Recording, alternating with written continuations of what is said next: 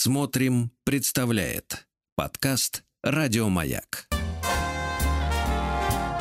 Сергей Стилавин и его друзья.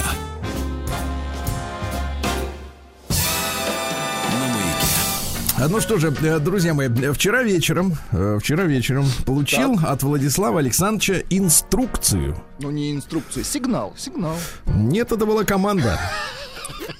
Нет, мы вам команды не можем давать. Не имеем права, Сергей Валерьевич. Да, так вот, э, дело в том, что у нас есть доктор. Ну, для тех, кто, в принципе, э, периодически слушает нашу программу, по- по- понимает, что иногда он появляется, иногда он улетает в Египет, в Турцию с очередной женщиной. Э, Давайте не будем скрывать этого. У него такие, В знаете, вот, самом э, разгаре роман у доктора, да, он пропустил целых две передачи. Отвратительно. Мне кажется, у него в самом разгаре несколько параллельных, как и импортов, романов. И каждая из них он говорит, что она единственная. Ну ладно. А, да, до лечи не отправляется. Так вот, э, доктор э, обещал нам, несколько лет обещал нам, что будет разбирать фильмы. Да. И обещание он это начал сдерживать, к- честно говоря, к неудовольствию, конечно, многих, особенно женщин, э, потому что женщинам все время надо что-то новое получать. Да, доктор на протяжении нескольких недель разглядывал, рассматривал в свою лупу один и тот же фильм. Да? Вот, и наконец он решил соскочить э, с той ленты. Кстати, и, удивительно, несмотря на то, что мы много раз о том фильме говорили, я забыл его название. Это, это хороший Я, признак. кстати, тоже. Вот и к счастью.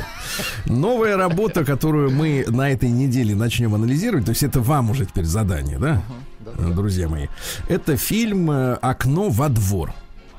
Снял его Альфред Хичкок, который известен своими фильмами ужасов, да. Мастер, да, триллера Да, да, такого, да. да. Вот он на- набивать свою руку начал еще в 1954 году. Это один из его дебют, дебютных фильмов, да. Причем, что интересно, э, Хичкоку доверили снимать таких замечательных актеров, как Грейс Келли которая э, сейчас женщинам станет интересно, э, она через несколько лет буквально стала принцессой Монако, как говорят во Франции, да? Потому что она поехала на Каннский кинофестиваль презентовать, кстати, может быть, и этот даже фильм. Ну Вот, и там она, соответственно, ее какие-то местные высокопоставленные сводники познакомили с принцем Ранье. Да, да, да. И Вот. она после этого ушла, кстати, из, Они, из кино. ну, потому что сказали, либо кино, либо, корона. принцесса, либо кино, да, да. Да, так не бывает, чтобы... Это вот принцесса Стефания, которая Да, родилась в этом браке, решила совмещать карьеру певицы и принцессы, да. У нее был муж циркач, ну там сложная история, да, достаточно. Песня «Ураган», все мы ее помним, да. Так вот, э, значит, Грейс Келли, к сожалению, вот у нее судьба такая, в конце, ну, глупая фраза, в конце жизни она разбилась, ну, в общем-то. Ну да, она Ну, там, там же го- горная да, местность, да, она упала в машине, причем была эта девочка, ее дочка, она не пострадала.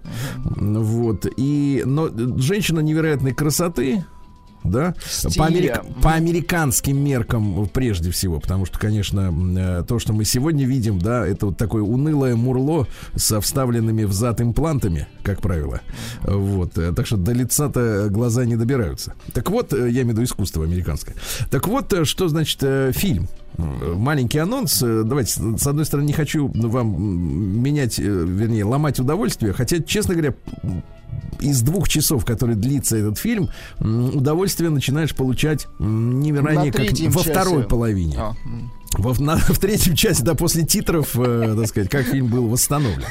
Так вот, э, значит, история такая, что, во-первых, э, я еще раз напомню, фильм 54 года. а в вашем, на вашей цифровой э, кино, киноплатформе Кокко, скажу так, Ага. за него требуют 400 рублей. Да, это никуда не годится. Это вообще никуда не годится. Скажите, Надо... Сергей Валерьевич, а он цветной или черно-белый? Ну, его восстановили, поэтому, может быть, даже а, может, раскрасили. подкрасили. Мгм. Ну, он цветной. Я смотрел цветную версию. Совершенно, я вам скажу так сразу, для вашей зависти, Ну-ка. совершенно бесплатно.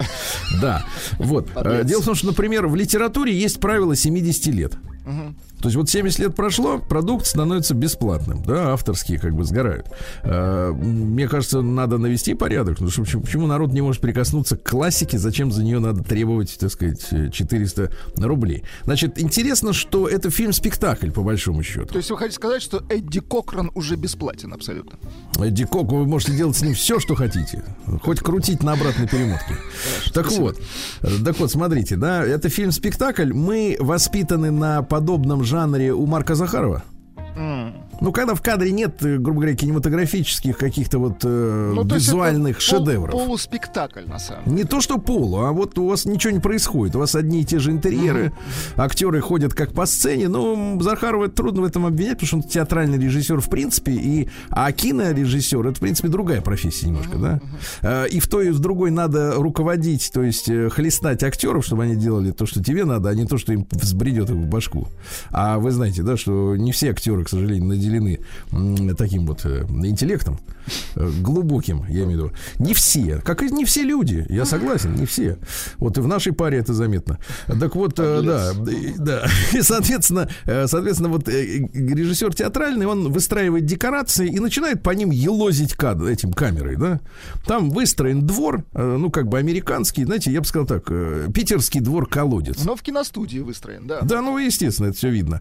Да, атмосферы там нет ну или одесский дворик, э, ну что-то такое среднее, да, между питерским колодцем и одесским двориком. И там постоянно все что-то происходит, и э, мужчина, которого, значит, главную роль исполняет, не, не запомнил фамилию, имя. Слушайте, ну это какой-то крутой Красавец. Актер на тот момент, он реально да, был популярен. популярен. Да, да, причем, причем, что интересно, он боевой летчик.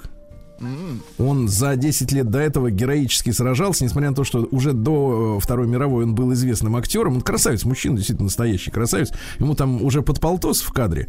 Вот, он седой, но тем не менее такой вот настоящий, классический, знаете, с рекламы Мальбора что-то такое. Ага. И он был боевым летчиком, то есть э, американцы звезд своих э, так оберегали сначала в армии, но он добился того, что ему разрешили полететь в Европу. Он участвовал в бомбардировках, там у него было одно из самых успешных э, звеньев э, э, авиационных, меньше всего потерь. Ну, то есть он нормальный, действительно смелый, хороший летчик. И он стал еще и классным актером, действительно хорошо играет. А Грейс Келли на тот момент ей было 25 лет. И, знаете, фильм, ну, я, я скажу, давайте затравку, чтобы мужчинам было интереснее смотреть. Женщины посмотрят обязательно, потому что на таких мужиков они любят поглазеть. Так вот, э, история такая. Фильм на, на, насквозь сексистский.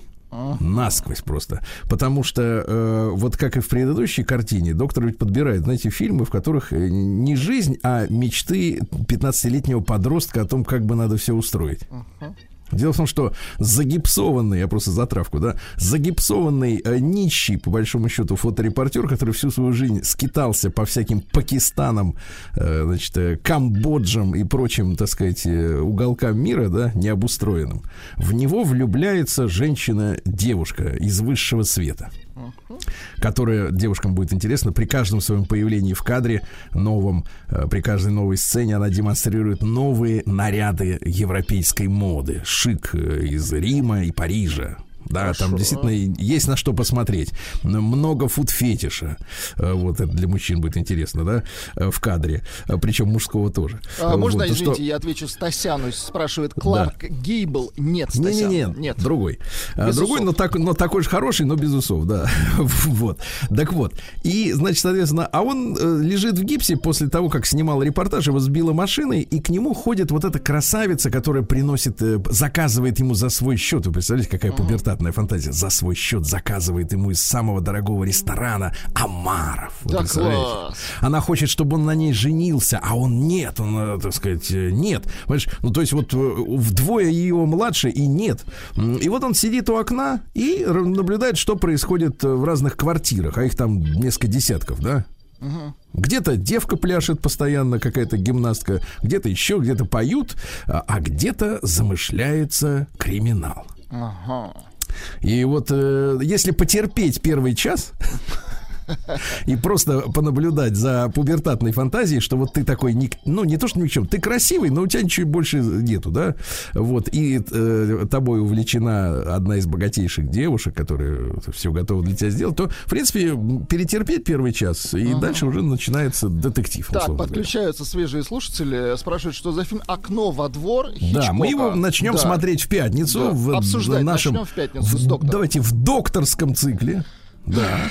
Так что всем, всем приготовиться. Давайте начнем, значит, смотреть это кино. Я не буду его рассказывать дальше вам. Но, опять же, запастись терпением. Угу. А во-вторых, а знаете, с другой стороны, вот сейчас у нас э, такая ситуация, что читал э, интервью одного из наших деятелей культуры. Э, оказывается, уже статистика вышла, что из-за того, что э, из-за демарша американских э, кинокомпаний угу. с нашего рынка, да-да-да, круто. Повысились резко, резко статистика по покупке книг. Да и слава богу, я считаю. Ты представляешь, угу. вот, вот опять смотришь, что не делается, все вот Все к лучшему, да. Вот удивительно, да. Короче, я вам обещал Николая Николаевича Зиновию, давайте к нему Давай. обратимся.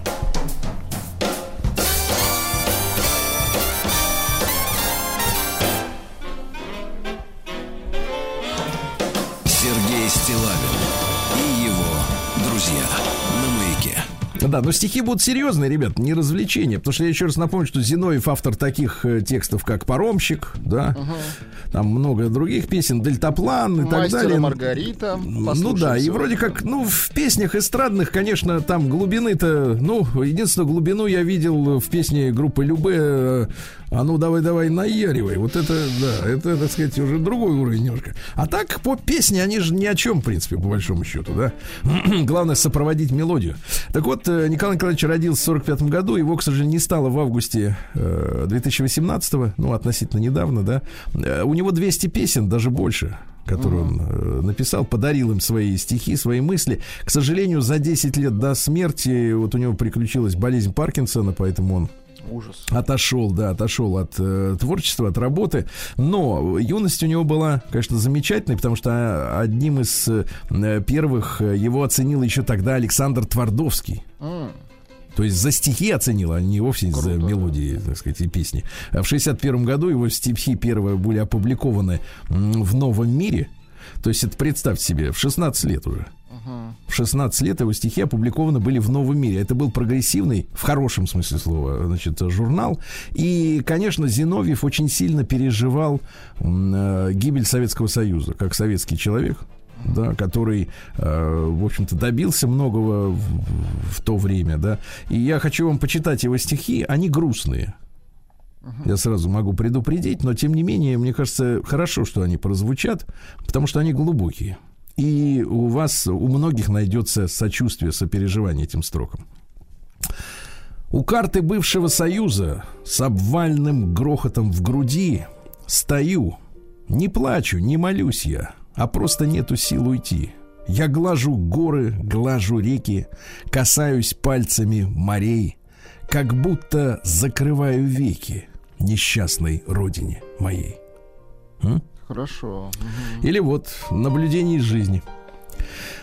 То ли ангел, то ли бес простирает сверху руку, дождик, падая с небес, моет красный Мерседес, мочит нищую старуху. Мне уже понять не в мочь, это жизнь или доживание. Редкий дождь встревожил ночь, редкий, редкий, как желание наше ближнему помочь. Круто. Угу. Или вот давайте такое. Не потому, что вдруг напился, но снова я не узнаю, кто это горько так склонился у входа в хижину мою. Да это ж родина, от пыли, седая в струпьях и с клюкой. Да если б мы ее любили, могла ли стать она такой? А? Сравните с паромщиком, с дельтапланом, да. Вот это Я чувствую другое, как друг... раз про вот эти все события. Там, да, это 90-е, 90 да, 90-е годы, конечно. ну, давайте еще раз, да, да еще одно стихотворение. И длится век наш развращенный, и мне отчетливо видна картина грустная одна. Кипит наш разум возмущенный, и скоро выкипит до дна. М? Стихотворение «Козел». Такая басня.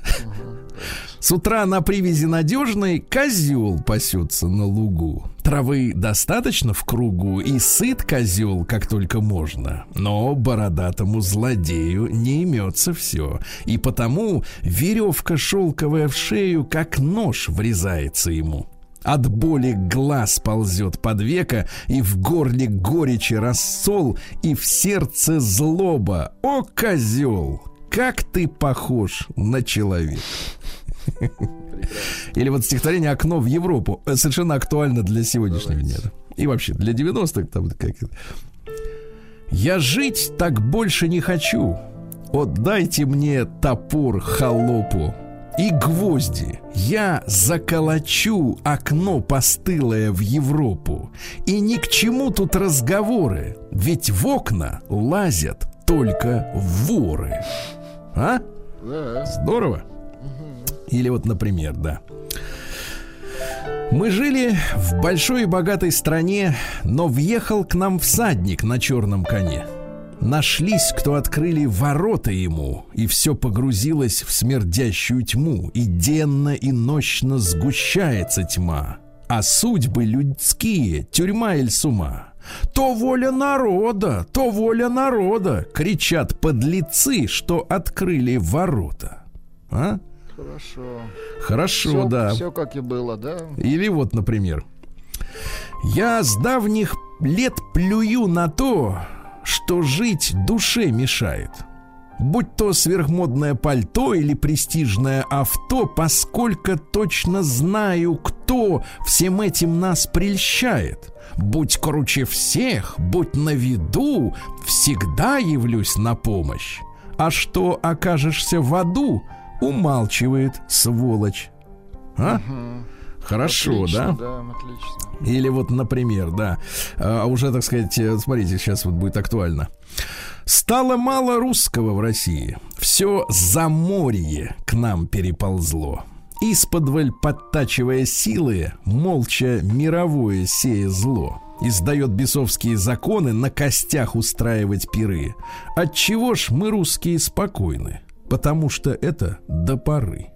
А? Не в бровь, а в глаз, да. Ну и вот еще одно стихотворение, да, вот такое печальное, да. Союз Советский, вот напасть, никак не забывается. Нельзя забыть ту жизнь и часть, что детством называется. Мысль в пыль, избитая пятой истории и времени. Но этой пылью золотой путь освещаю в темени. Наш человек, да, что сказать? Хорошо, да, Наш. хорошо. Вот, э, вот такой вот такой поэт, самый настоящий, Николай Николаевич Зиновьев. Да, я честно вам скажу, э, ведь м, практически каждый день у нас э, нарождаются те или иные поэты, особенно поэты-песенники. Особенно поэты И у большинства, ну, спортсмены это... Что вы до спортсменов-то добрались? Ну, Их-то за что? стихи-то, вот за что? За что они пишут стихи? Вот за, за- что мы им сделали? За что? За то, что за то, что платят им много. Вот за это еще и стихи наваливают на сдачу. Нет, серьезно. У большинства поэтов-песенников, конечно, вот э, таких именно стихотворных настоящих произведений нет. Это так рифмованные строки. Э, Делать их нетрудно, я вам честно скажу, как сам поэт-песенник. Много раз клавший. Вот именно. Вот им. Это можно в архивах послушать. Сергей Стилавин и его друзья на маяке. Ну что ж, товарищи, вроде как на календаре это 17 мая, да? Да. А в столице какой-то ноябрь, А извините. толку ноль. Да, значит, сегодня Всемирный день электросвязи, информационного общества и вообще день рождения интернет, потому что в 91 году придумали стандарт ВВВ. Это вот что за стандарт такой? Это стандарт обмена информацией между компьютерами. Шутка, это я только что придумал. На самом деле я не знаю, конечно же. Да, конечно, кому, зачем это вообще я такой знать? же, да, гений, как и вы. Да, сегодня день пульмонолога, но это который слушает э, в этот Да ест. и говорит, что-то мне не нравятся ваши легкие, да. Всемирный день борьбы с артериальной гипертонией. Вы замеряете у себя там? Нет, у меня все вроде. У меня спина, вы же знаете. А, ну то есть вы думаете, спина. что раз спина, так там все на хорошо, Там, да, отлично. нечего слушать. Хрустит. Международный хрустит. день детского телефона доверия. Потому что больно прикосновение стетоскопа, Мне я больно больно вас слушать. Да, значит, дальше. Сегодня так называемый Международный день борьбы с гомофобией и трансфобией. Ну-ка, давайте, расскажите, как это, Сергей Валерьевич? Как Мы надо знаем, бояться, что вы да. известны у нас, да. Да. Товарищ. Нет, смотрите, значит, во-первых, Генеральная Ассамблея Всемирной организации здравоохранения, ну, это организация, которая себя, мне кажется, как-то несколько показала. Она Любопытно. переоценена. Да. И, в общем-то, и спонсоры у нее интересные. Так вот, э, исключила садомию, это настоящее название гомосексуальности, да, из списка психических заболеваний 17 мая 1990 года. А что ж произошло Вот. 17 Я скажу, мая? что скажу только вот что-то произошло, видимо. Да, значит, с утра пораньше. Так вот, э, мне, честно говоря, откровенно не нравится слово гомофобия, потому что фобия это страх. Вот есть арахнофобия, да, это человек действительно боится пауков. Конечно. Давайте назвать Разве- это э, садомия фобия. Вот. И Нет, сразу разве понятно, о чем идет речь. садофобия, Вот, давайте так. вот, точно. А то гомофобия звучит отвратительно. Да, да, да. Садофобия, вот. И, в принципе, да, не забудь полить помидоры. Да. Международный день динозавров сегодня. Поздравляем динозавров. Вернее, День ос- кости, да. День освобождения освобождения костей от хрящей. Да. День освобождения, освобождения Конго. От кого? Демократическая республика Конго, а не демократическая, видимо, да. Понятно. Сегодня праздник жареной скорлупы, не пробовал. Э, День охоты на грибов. Вот. День грецкого ореха. Так. День барахольщика. Вот. День дудок и свистелок в свое удовольствие. Законных дудок, давайте так. День вино Пино Гриджо. Понимаю. Ну, слишком летнее для такой погоды, да. И сегодня Пелагея заступница, также день баклушников. Баклуши, я напомню, это заготовка, полуфабрикат под ложку. Вот, потом из нее вытачивали уже ложку, это кусок так деревяхи, да. Вечером на Пелагею опытные огородники проводили обряд, который должен был защитить посадки от нечисти всякой поганой, да. Вот, ну а назывался еще и днем баклушников. Э, Делали вот э, ложечки деревянные, хорошо. Вы когда-нибудь кушали с таких ложечек? Из ложки. Ну, когда-то из ложки, конечно. Все Ну, кушали. конечно, когда-то из когда ложки давайте. малышами Пойдем. были. Сергей Стилавин и его друзья.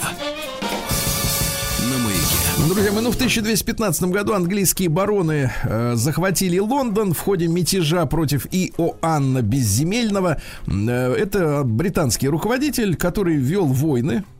Подразорился. Вот, э, Кстати, с точки зрения чистой исторической правды, ну, не самый он был, не самый тупой руководитель, э, в общем-то, не самый э, такой лузер большой в истории Англии, но пиар страшная сила, его вот в истории заклеймили самым неудачным руководителем, да, его фа- фактически не изложили, заставили подписать хартию вольностей, прозвище у него было «Мягкий меч», вот в каком смысле? Может быть, в двойственном смысле, да. Вот он пытался, в принципе, реванш э, какой-то взять, у него это не получилось. И что интересно, вот пиар, опять же, э, с тех пор ни в Шотландии, так сказать, ни в Англии, ни в, во Франции не было уже руководителей под именем Иоанна. То есть имя его стало негативным. Запрещенным, понятно. Да. В этот день, в 1703 году, русский флот одержал первую победу над двумя шведскими кораблями в устье реки Невы. Вот. Бить их начали. Зашли и долбанули. Вот такая вот история. А они опять лезут, ты понимаешь? Лезут. Опять лезут. Вот. В этот день что у нас любопытнейшего? А, в 1736-м Сенат издал указ о недержании в трактирных домах непотребных женщин. Мгм. Буди не беглые покажутся, тех высечь кошками и из домов в тех выбить вон. Понимаете? А если беглый, так вернуть беглые. А в 1749-м Эдуард Дженнер родился, английский врач, который создал вакцину против оспы. Ну а сейчас вы наверняка многие знаете слово дженерики. Да, да, да. Это когда у лекарства истекает э, лицензионный срок, и его можно, соответственно, делать не только изобретателю, да, Ну, и компании, би- ну, то есть без лицензии. Да, кому угодно, то есть повторяя рецептуру. Вот, да, да.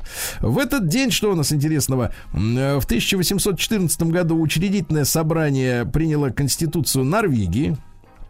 Но они чуть-чуть были независимыми, потом снова на них напали шведы. Вот. И, кстати, Норвегия эту независимость получила только в начале 19, 20 уже века полностью.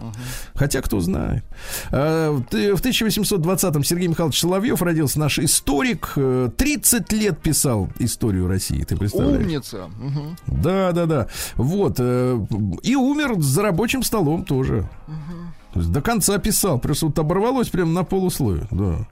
Вот. А в 1846-м бельгийский мастер Адольф Сакс сегодня запатентовал саксофон. Ну что, Александрович, Кстати, надо что-то такое, да. давайте, Сконструировал 14 разновидностей саксофона. Не все гнутые, как вы привыкли. Да.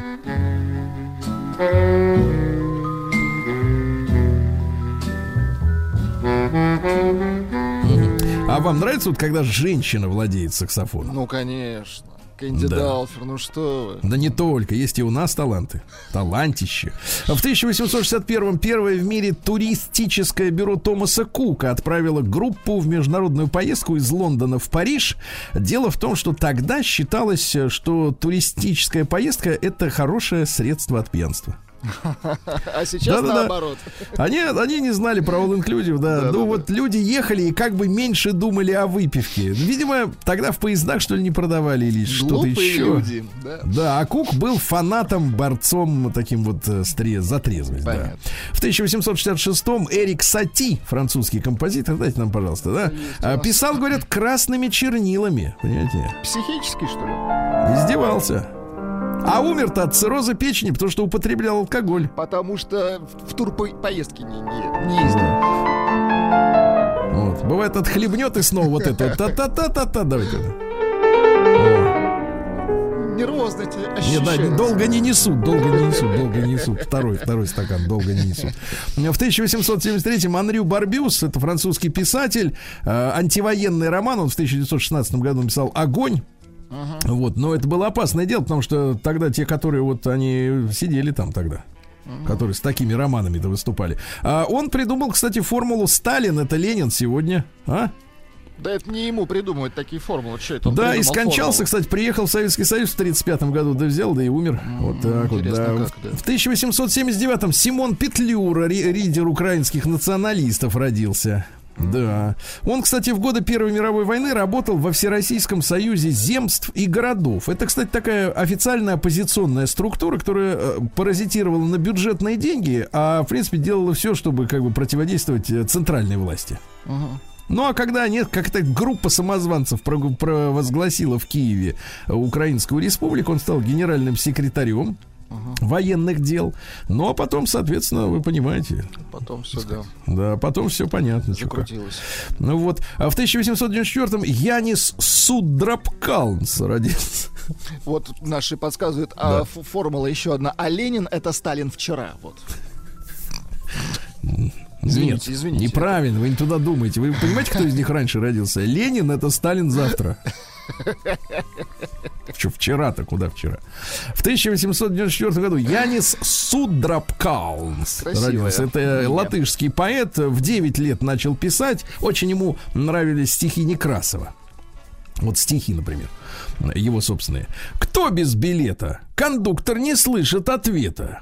Не вспыхнет ни искорки у пассажиров во взгляде, ни слова, ни шутки никто не обронит. Быть может, промчавшейся бурей пришибло людей, сидящих в этом вагоне. А? Чуковского, мне кажется, перечитал. Да-да-да, перечитал и не, не раз. В 1900 году Раула Хамини родился, это руководитель религиозного аятолла Ирана, да? Он в течение 10 лет после свержения Шаха в 79 году, э, значит, соответственно, возглавил эту страну. Сейчас уже понятно, что, э, в принципе, это Хамини помогли прийти к власти американцы, да? Потому что э, иранский шах хотел строить в Иране промышленные предприятия.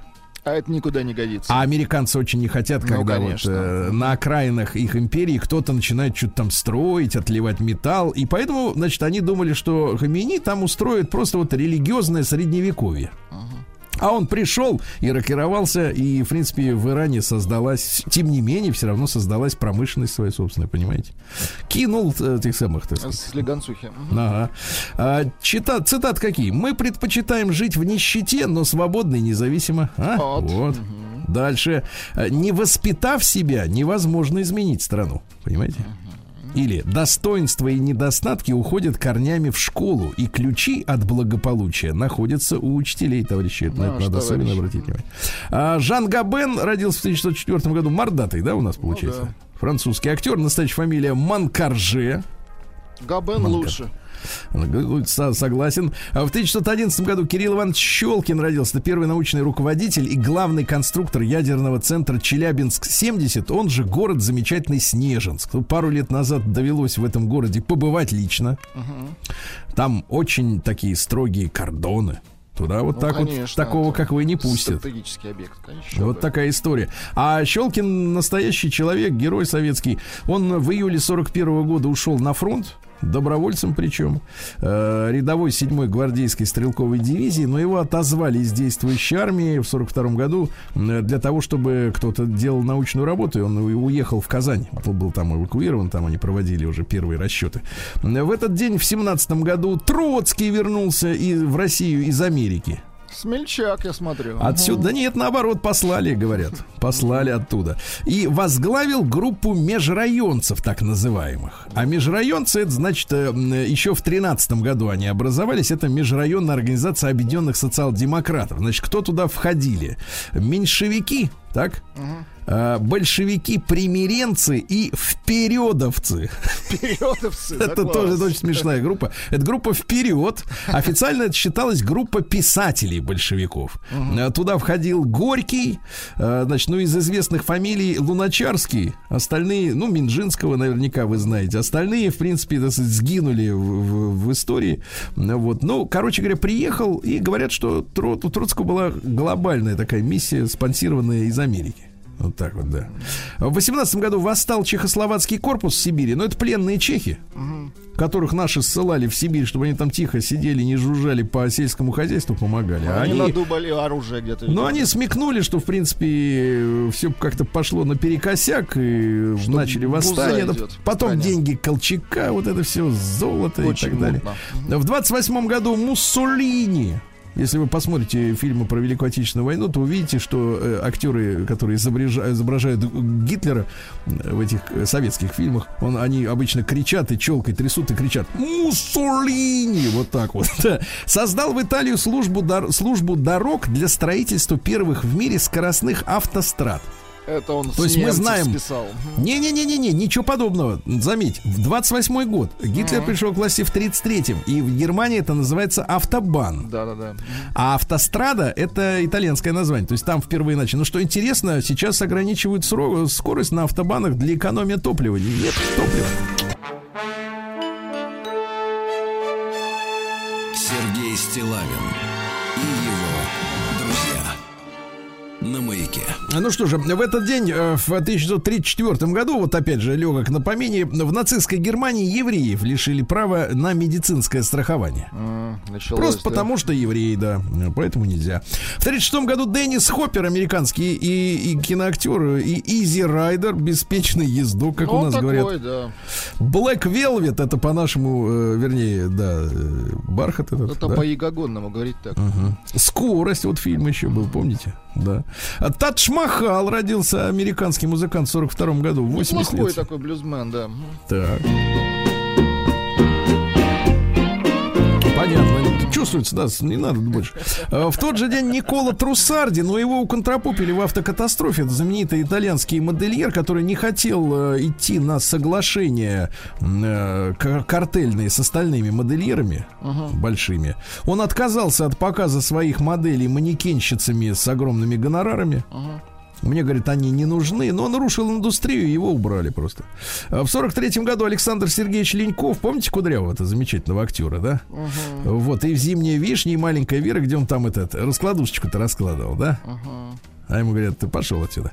Вот. э, В 74 году снялся, кстати, в фильме «Отроки во вселенной» робот-исполнитель. Помнишь, они там ходили, заряжались? Да крепкий актер, что там Да, говорить. да, да. А, да, в 46-м году Уда Линденберг родился, немецкий рок-певец. Ну-ка, Это что за черт? Уда. Да, что это за черт? Расскажи. Ну, он хороший музыкант, приличный, как Он вы говорите. да? Нет, это там плесун. Вот. В 48 году Советский Союз официально признал Израиль как государство. И туда, кстати, поехали многие наши, в том числе и ветераны э, Великой Отечественной, так сказать, помогать, опыт, так сказать, передавать. Были надежды, что это будет дружественное э, государство. Сейчас как бы особенно отчетливо ясно, что не получилось. В 50-м году Валерия Ильинична не Новодворская родилась, да, в Барановичах. Ну что, э, Ну что, ци- яркая женщина была. Цитаты какие? Секс это занятие не слишком увлекательное. Это скучно, я читала. Ну, а теперь вам будет э, э, неприятно. В Давай. России объективно есть только 5-10% нормальных людей. Ну, это она. Понятно, да? Понятно, в принципе, достаточно все. А в 53 году Жерар Кравчик родился, французский кинорежиссер польского происхождения. Он понравился Люку Бессону, продюсеру. Так, Вот, и снял все такси, васаби снял. Ну, билетристика Они такая. вместе работали, да. Также он рекламный режиссер рекламных фильмов. В 1954 году Верховный суд американский признал неконституционной практику расовой сегрегации в области образования. Ну, чтобы в классах были либо негры, либо белые. Начали подселять. Да, да, да. Но там были протесты и с той, и с другой стороны. Ну, В ерунда. 59 году Пол Ди Анна родился, вокалист э, Железной Девы, Iron Maiden, а? Iron Maiden был у нас, секундочку, вот он.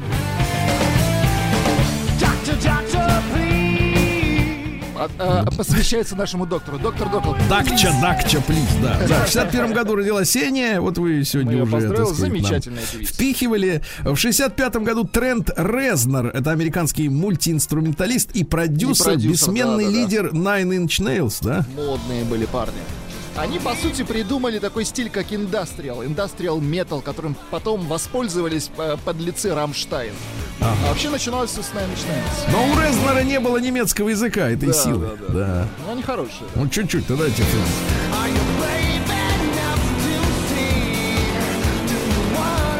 Понятно, понятно. В 67 году родился Кусей Хусейн. Это младший сын Саддама Хусейна. Вот. Но вместе, так сказать, со старшим братом Удеем американский спецназ уничтожили этих людей. Вот. Он был таким, вероятно, преемником на посту Саддама. А в 70 году родилась э, Анжелика Агурбаш. О, господи. А посмотрите, что я вам скажу. А, некоторое время выступала как э, солистка, так сказать, э, группы Веросы. А, Ну, это уже с 90-го ну, года. у нас нет в С распоряжении. У нас 90-го есть года. А смотрите, работы. какие. Погодите, погодите, сначала какие синглы есть у Давайте, певицы. Boys and Girls. Неплохо. Love Me Tonight. Хорошо. Так, плакала, но верила. Я не вижу солнца за Я ночью. не вижу здесь режиссера. Да, ну и наконец, четверг в твоей постели. Вот Да. давайте немножечко. Четверг Чуть-чуть. в твоей постели. Обещаю снова разорвать эти оковы, но опять предаю себя. Понятно, Давайте еще спасибо. немножко искусства. Ну, крепко, крепко. Крепко, крепко, напористо, я бы сказал так, напористо. Знаешь, Деньги как на вот, запись были, я вам так знаешь, вот как у крана срывает сальник, вот он начинает вот брызгать, да. Вот, мощно, мой, и не, не закроешь так сразу, так вот, да, полотенцем. А, да, в 73 году э, э, произошла катастрофа Ту-104 под Читой. Это крупнейший террористический акт в истории Советского Союза. О нем, о нем не так много известно. Дело в том, что, значит, э, было много экспертиз, и было выяснено, что взрыв произвел пассажир Чингис Рзаев, 41 года рождения, то есть ему на тот момент было меньше тридцатника, да. А он подсел в этот самолет в Иркутске, ну, потому что тогда самолеты летали как рейсовые автобусы с пересадочками, да. Ну и при попытке его обезвредить милиционер Ежиков, э, был он на борту, Выстрелил террористу в спину, э, пуля попала, э, эта экспертиза показала, проникла в сердце, то есть Ежиков-то все сделал правильно, но э, террорист успел нажать кнопку. Вот. И на борту взорвалось 6 килограмм тротила. Вот такая вот история. В 73 году в Сенате американском начались слушания по знаменитому Вотергейтскому скандалу. Ребят, мы сегодня обязательно об этом поговорим, потому что очень интересная тема. А, Как одна партия подслушивала с жучками пред- в предвыборную пору другую. Элегантно, да. А у Вотергейт это отель, где находился штаб, э, вот где работали э, люди из прослушки. А В 77 году э, Кристина Евгеньевна Пинхасова родилась. Катя Огонек. А? Ну-ка дай нам Катю. Полюбил на солнышечку белокурый лейтенант Полюбил, как вдруг влюбляется Эх, да. Да классно, да. В конечно, 78 скажешь. году швейцарская полиция в Лозанне нашла останки Чарли Чаплина, которые были украдены за 11 недель до этого из могилы. Э, Дело в том, что поляк и болгарин украли Чарли Чаплина. сатанисты, что ли, какие-то? Нет, они хотели выкуп. Они прислали, значит, семье письмо. Гроб находится в надежном месте. Дайте 650 тысяч швейцарских франков. А жена, когда пришла и после истерики в себя говорит, «Э, ну, Чарли счел бы смешной идею заплатить за труп. Вот. Ну и, соответственно, полиция обнаружила этих людей, а потом они не могли долго найти, так сказать, куда спрятали гроб. Придурки. Где-то в поле в пшеничном искали там несколько дней. Наконец, о, вот он.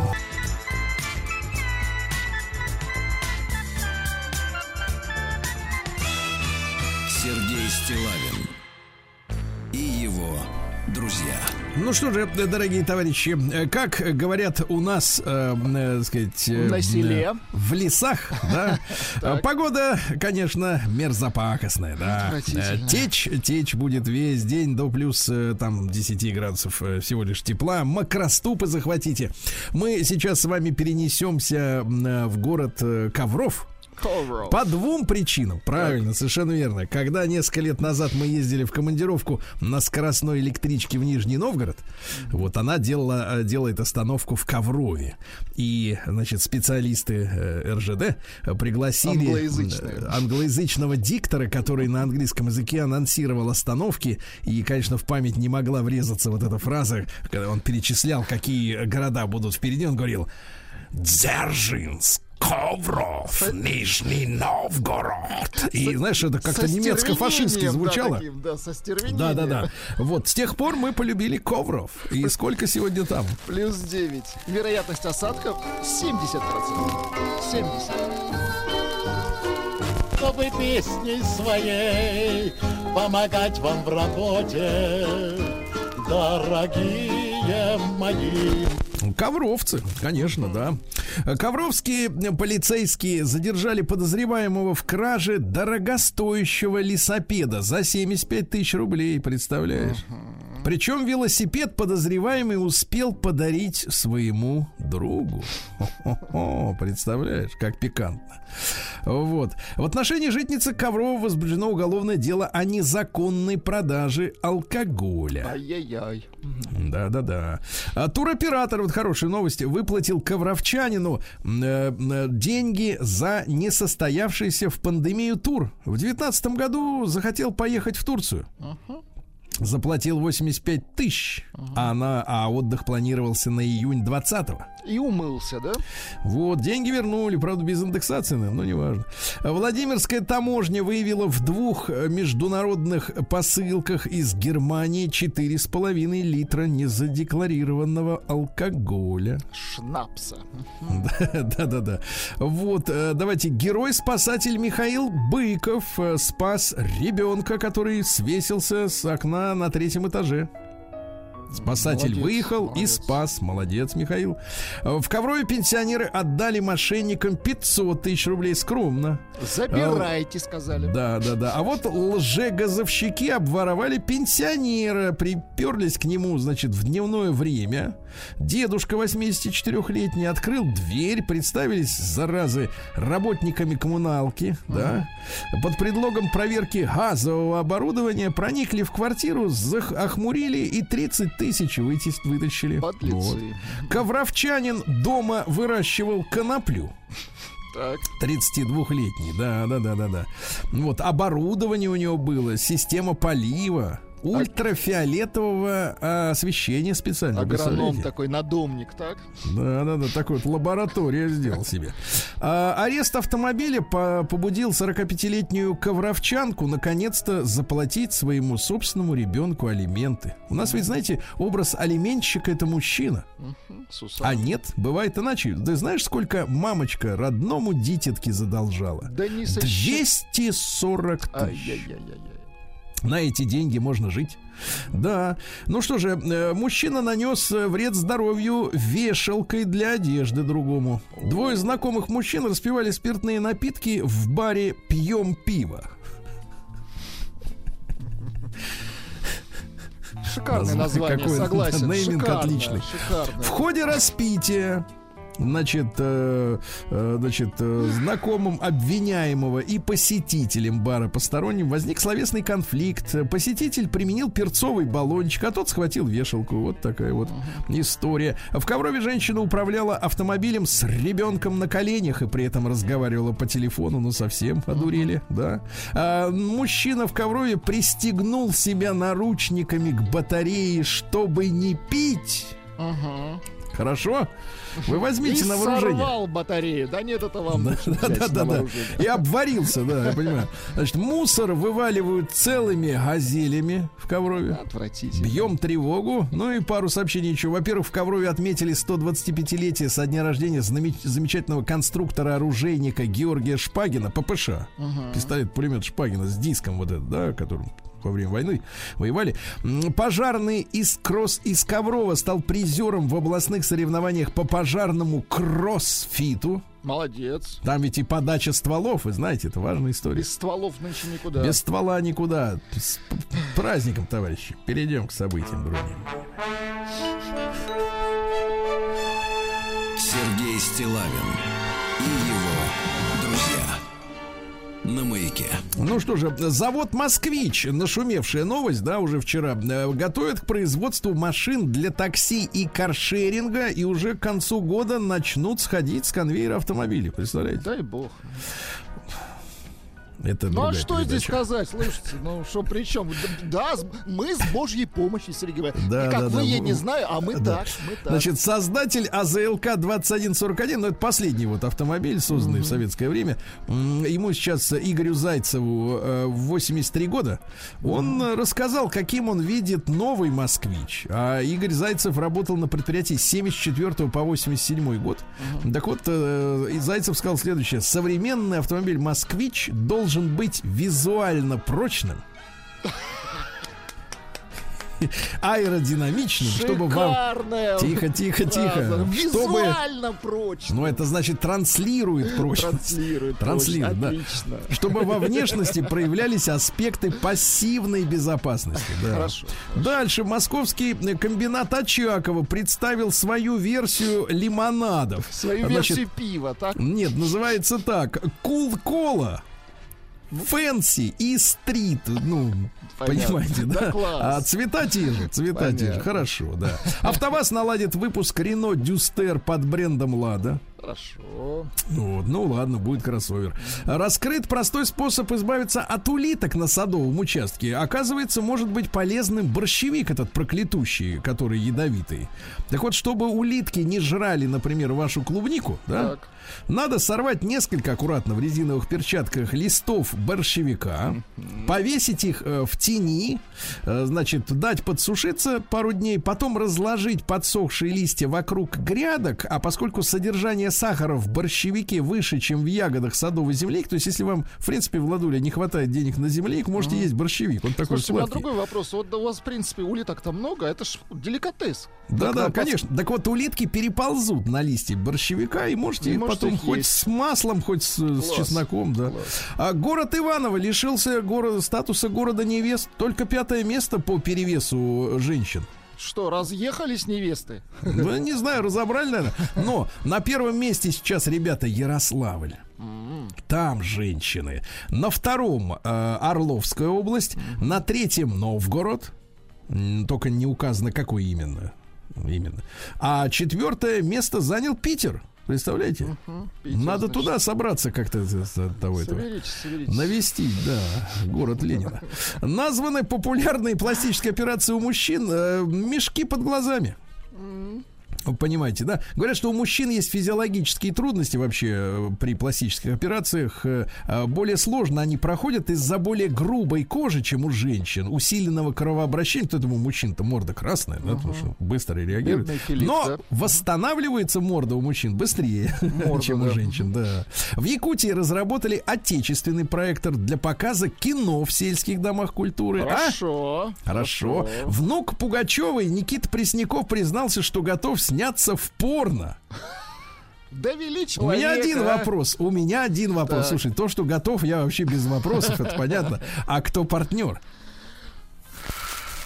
Не, погодите, погодите, я Ну еще что, не закончил. за партнер, как и? Никита. Так вот, значит, дальше смотрите. А, что интересного. А, Григорий Лепс заявил о сложности сохранения семьи. Цитата какое? А, Цитата. Выйти замуж дело не хитрое, а вот сохранить семью это уже гораздо сложнее. Сунул, высунул, ушел. У нас это просто. Что делать дальше? Вопрос сложноват, понимаете, да? На российских телеканалах э, выйдут иранские фильмы Ну, и наконец-то сериалы. мы давно с вами ждали. А то, вы знаете, вот этой э, туреччиной, конечно, мы еще в кстати, 90-е были. индийское бы поднять, понимаешь ли, из архивов достать. Я а? уверен, что и во Вьетнаме снимают неплохо. Уверен. А Биолог назвал мед из разнотравья самым полезным медом, запомните.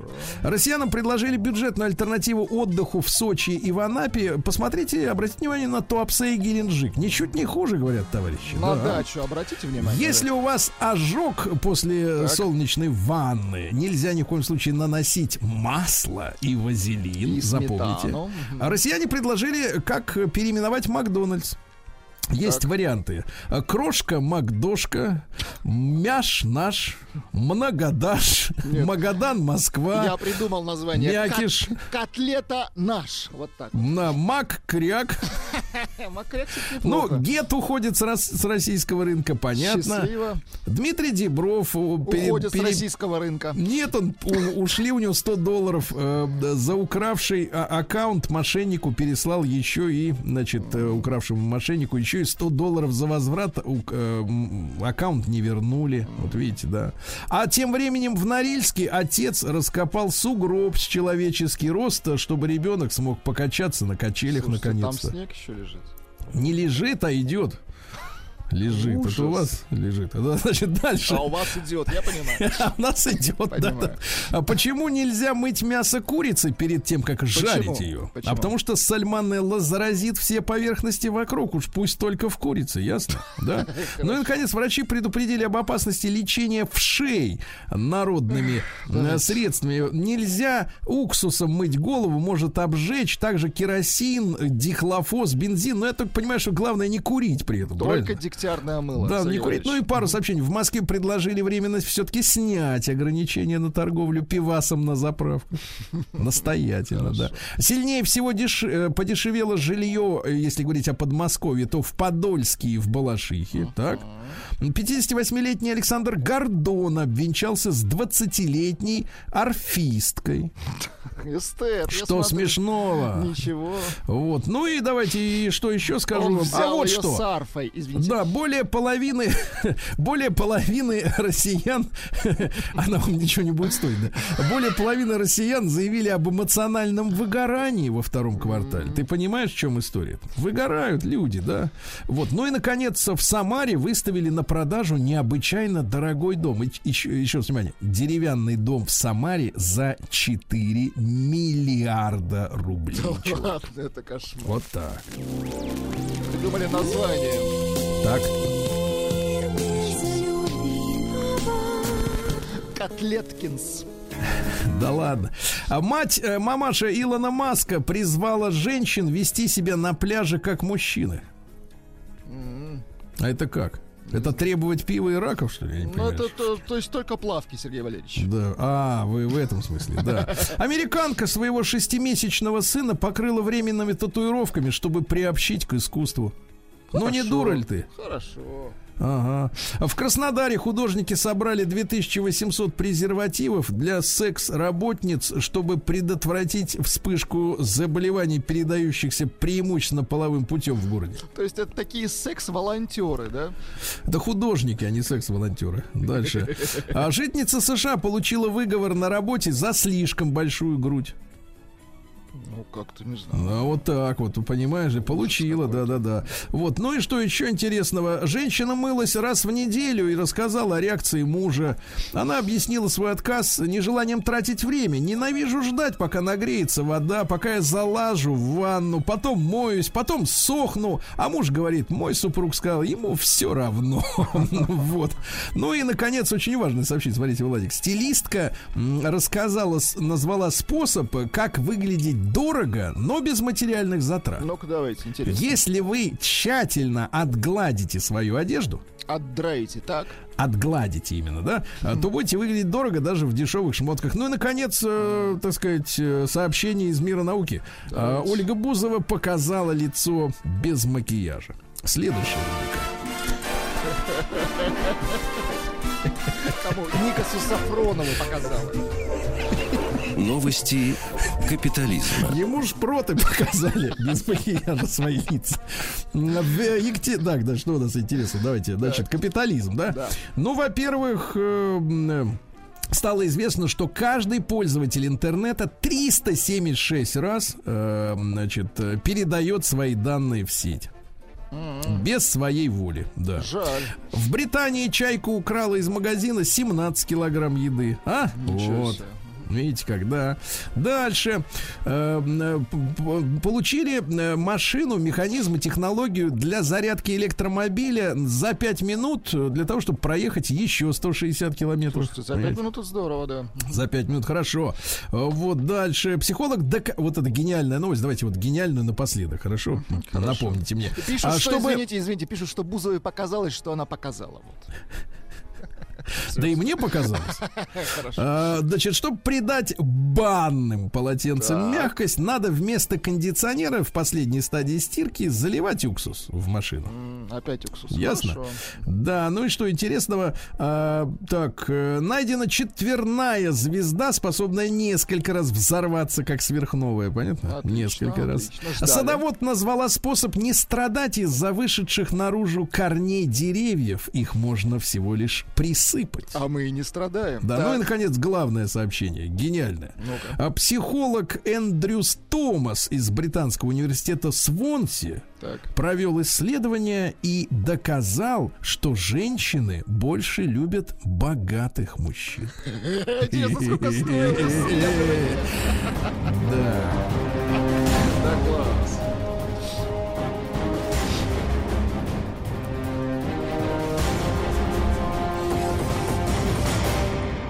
Россия криминальная. Ну что же, пьяные транзитные пассажиры разгромили пункт досмотра в аэропорту Владивостока. Ну, это никуда нет, не Не, годится. точно. В Екатеринбурге подвал дома затопило кипящими фекалиями. А?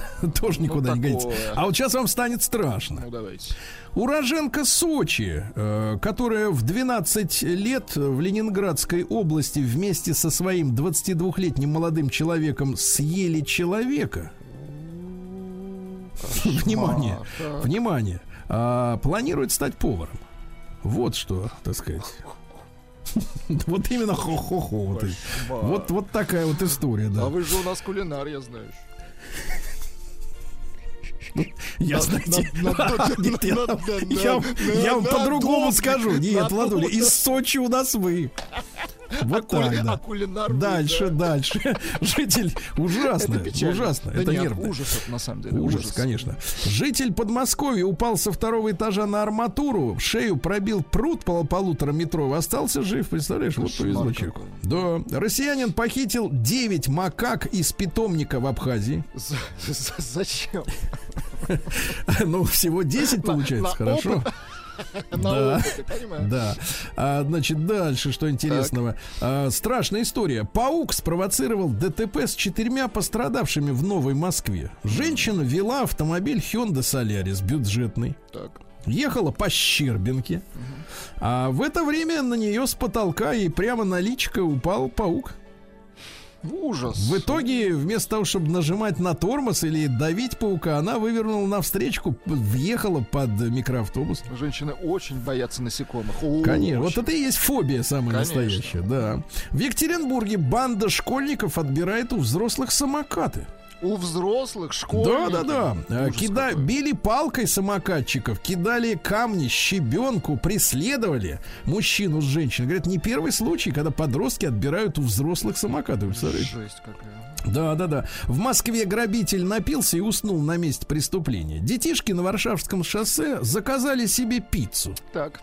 Под видом курьера проник в квартиру мужик, значит, связал детишек, нашел евро и доллары на сумму 400 тысяч рублей, а потом, о-о, спиртное, выпил, не закусил и заснул. Дети освободились и вызвали полицию. А, молодцы ребята. Но заказывать курьеров без родителей дома Хотите опасно. вы сейчас умоетесь? Нам пишет Давайте. женщина, не гладить одежду, а утюжить. Вот ты утюжьте.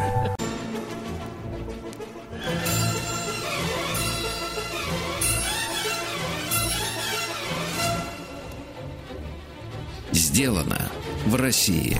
Ну что же, дорогие товарищи, наш проект «Сделано в России» выходит в эфир в любую погоду, в том числе и вот сегодняшнюю в московском регионе даст дождливую и мерзопакостную, да, Точно, да. Владик? Но мы не расстраиваемся, понимаешь? Конечно, Люб- нет. Любой погоде надо подставлять лицо. Лысину подставлять в нашем случае. Ну да. Вот. Значит, э, как э, труселя до вас доехали уже? Да нет, Анюта у себя все собирает, собирает, аккумулирует она это называет. Так. Подозреваю, что она начинает с ними играться. Это надо пресечь. Э, Да, вы знаете, чужое белье это такая история. Так вот, друзья мои, в нашем э, проекте э, сделано в России есть место для самого разного рода производства, да, и товаров народного потребления. И, например, стали прокатных заводов. А? На минуточку, не кисло. Понимаете, да? Вот. А э, отдельно вот э, я бы отметил э, тех людей, которые э, стали заниматься своим бизнесом, войдя в эту сферу как э, при- изначально торговцы. Вот это очень важное и, знаете, вот качественные изменения.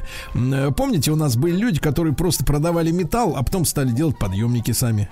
Замечательно, да, что так Вот. А сегодня, товарищи, вот у вас, в принципе, вот вы э, полость свою санируете? Ну, конечно, Самир, э, ка- каждое утро санирую. Нет, это, это не санация, это пополоскать называется. Хорошо, А я имею в так. виду к, зуб- к зубному, так сказать, к зубной Ой, врачихе не ходите? был, Давно не был. Не Вроде беспокоит, тут да? вовсе, да. Видимо, все нервы выдергали, и вы вас это, Зу- Зубы мертвые. не- не- Ну, вы кощей у вас, там, так сказать, получается. Так вот, а дело в том, что это особенная такая история, потому что, м, конечно, все вот эти стоматологические э, темы, они, э, ну, прогрессивно развиваются, э, конечно, за границей, да? Э, Именно с научной точки зрения, потому что, ну, вы знаете, у меня со стоматологами со школьной скамьи еще особые счеты. Ой, ну это вообще, Это уже потом я встретил, так сказать, на своем жизненном пути доброго доктора Марулиди, помните? Вот. А в школе было как? Э, э, Привели на осмотр. Сказали, вот, Сережа, твои родители решили за меня, что надо выдрать тебе, Сережа, аденоиды. Кошмар. Тогда, в начале 80-х, э, знаете, что только с людьми не устраивали. Там, значит, был популярен доктор Спок. Это, значит, кормление по секундомеру. Не успел титьку, э, значит, все, в следующий раз через 5 часов только. Но Слушайте, это а не я про помню, меня. у нас в школе даже стоматолог э, сидел э, прямо вот в, в здании школы. Они такое творили, что лучше бы они не в школах сидели. Да, да, да, кошмар просто. Так вот, и, значит, соответственно, приходят тебя, значит, вот на, на осмотр и говорят, вот твои родители, они, значит, вот, потому что надо понимать, в каких условиях наше поколение выросло с недоверием к стоматологической, так сказать, практике, да, говорят, вот твои родители решили, что у тебя во рту, там, вернее, в глотке или где там они находятся, не знаю, я их не видел. Э, Вот лишняя история это аденоиды. Поэтому, но зачем-то перед аденоидами надо обязательно сразу посмотреть, а что у тебя там, Сережа, во рту с зубами? И что? Ведут в Что кабинет и говорят, ай-яй-яй-яй, говорит, вот у вас, вам надо сейчас вот три вырвать и два высверлить. Да ерунда. И без анестезии три вырвали, два высверлили. Вот с тех пор у человека, естественно, лет на 25 так крепко ненависть, э, так сказать, э, к кабинетам стоматологической помощи, пока не встретил доброго доктора, опять же, да. Вот. Но я вот проникаюсь уважением к людям, которые все-таки в этой сфере, э, сейчас же в последнее время, знаете, вот сумасшедшее его качество анестезии, you. Понимаете, еще там много лет назад. Я, я просто хочу сказать людям, которые меня понимают в плане истории с аденоидами и прочие, да, истории. Ребят, не бойтесь. Сейчас, э, на самом деле, у, у стоматологов э, сумасшедшая анестезия. Ну вот. Э, еще там лет 15 назад э, говорили о том, что можно человеку спокойно отпилить все, что хочешь, а он даже и не, не чихнет, и не крякнет, да. И вот у нас с нами сегодня на связи э, Денис Радченко из Санкт-Петербурга. Это компания Ультрастом. Денис, Денис, доброе утро, дорогой. Да. Доброе утро, Сергей Валерьевич. Да, Денис, да-да-да. Я почитаю, значит, что вы нам прислали, э, какую заявку. Друзья мои, а заявку в рубрике «Сделано в России» можно э, отправить двумя способами. Либо на мой личный почтовый ящик стилавин.собачка.бк.ру, либо на сайте радиомаяк.ру отыскать, не сразу, отыскать раздел «Сделано в России», и там уже пошарившись, да, найти uh-huh. вот анкету. Так вот, э, микротокарная обработка титановых прутков – Дело в том, что речь идет об имплантах, понимаете, Владуля. Uh-huh. Дело в том, что вот э, сверху вот этот вот э, муляж зуба, ну не муляж, а его наоборот лучшая копия. да, Более которая, крепкая копия. Да. Креп, конечно, на сахар-то она не реагирует. вот, заешься потом шоколадом. А, так вот, она крепится, а вот эта внутренняя система, правильно я, Денис, описываю, да, вот это внутреннее устройство, крепеж, грубо, грубо говоря, самой вот этой коронки к импланту, который человеку вставлен в челюсть, вот этими деталями вы и занимаетесь, правильно? Да, так называемыми переходниками, которые еще более научно называются таким красивым словом протетика. Ага. Так вот, эту протетику вот, мы значит, и производим. Так вот, делается эта штука в ладуле из титана. А как ты понимаешь, на карте, э, э, которая, опять же, карте с, свернутой в шар в виде глобуса, угу.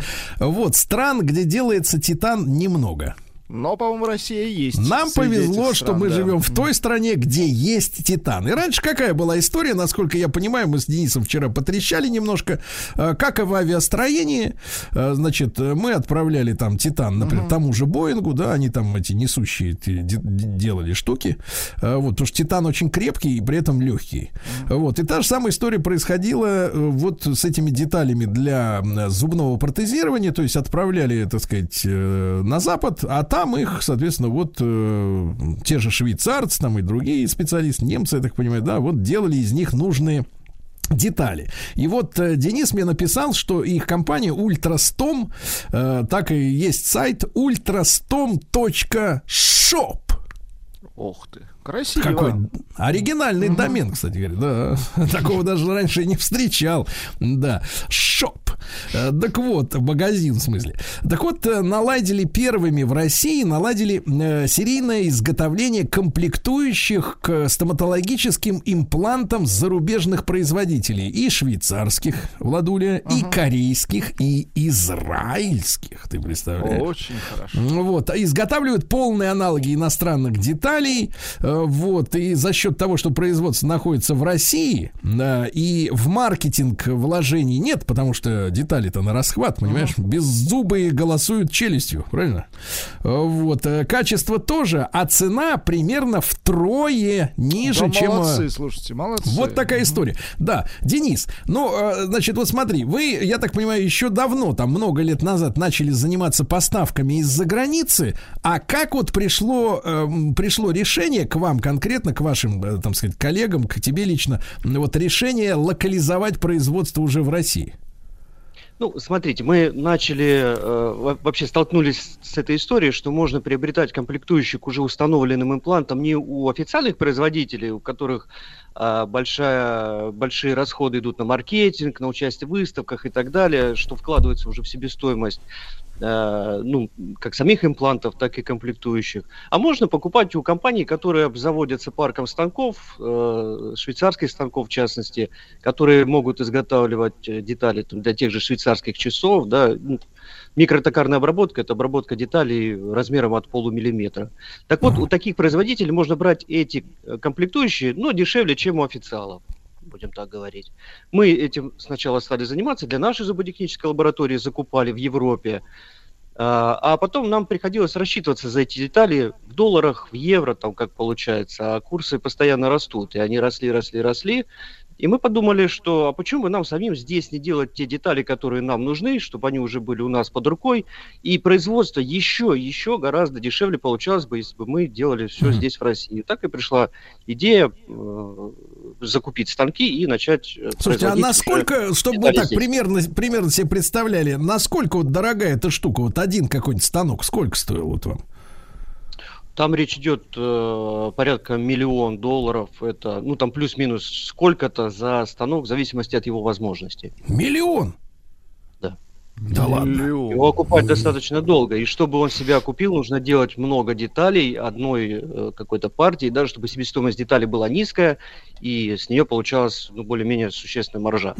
Слушай, скажи, пожалуйста, вот в последнее время слышна вот эта история о том, что э, ведь э, западники, они какие? У них какая, так сказать, э, идеология, да? Это касается и смартфонов, э, и промышленного оборудования, и там в различных наших, так сказать, секторах промышленности то есть они тебе что-то продают, ну, условно говоря, смартфон, да, или станок, но тем не менее все равно дистанционно они его контролируют. Э, то есть они тебе обновления какие-то высылают, потом нужно у них же покупать, э, так сказать, какие-то, ну, сменные э, детали, да, вот если о механике говорить. А насколько вот тяжелая ситуация в вашей области сложилась из-за последних всех раскладов? Вот сколько этот, сколько эта машина может проработать без вот этих обновлений забуграть физических и, так сказать, цифровых? Ну, наше оборудование, оно не требует какого-то программного обеспечения, которое нуждается в каких-то обновлениях. То есть оно есть и оно работает. То есть станки в этом плане достаточно простые. Э, ну, относительно простые. Да, то есть ты купил и можешь спокойно работать, не думая о том, что вот что там выйдет за обновление, не отключат ли нас как-то дистанционно, то есть там с интернетом они не связаны, никак не привязаны. Mm-hmm. Именно в нашем случае это не проблема. Есть станки в зуботехнических лабораториях, которые Э, изготавливают уже по индивидуальным заказам коронки, мостики, там, балки и тому подобное, э, они могут быть э, как-то связаны с производителем. В этом плане они ну, чуть на шаг впереди, но в этом их и, скажем так, уязвимость.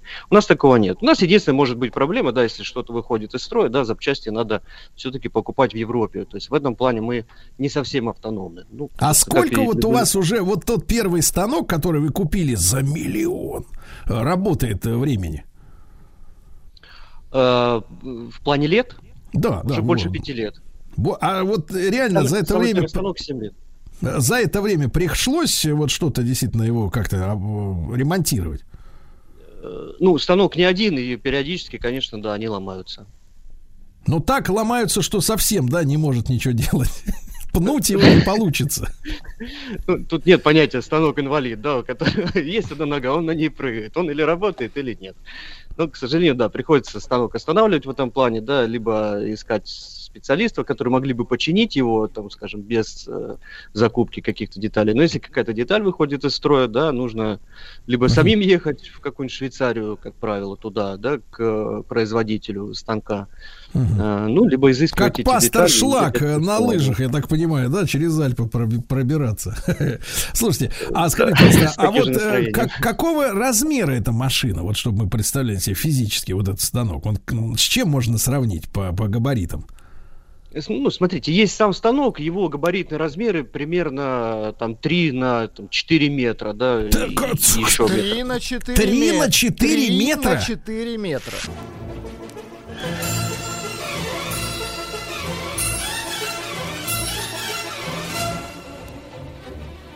Сделано в России. Итак, друзья мои, сегодня на связи с нами короли Титана из Санкт-Петербурга. Денис Радченко, компания Ультрастом шоп это сайт, да. Ребята возили, э, соответственно, эти прутки титановые, понимаете, uh-huh. Владик? Титановые прутки води, возили, а потом думают, а что это мы возим? Давай да мы сами будем делать. Действительно, Да, и вот в три раза дешевле, так сказать, э, запчасти э, для зубов. Вот. А зубы такая история крошится.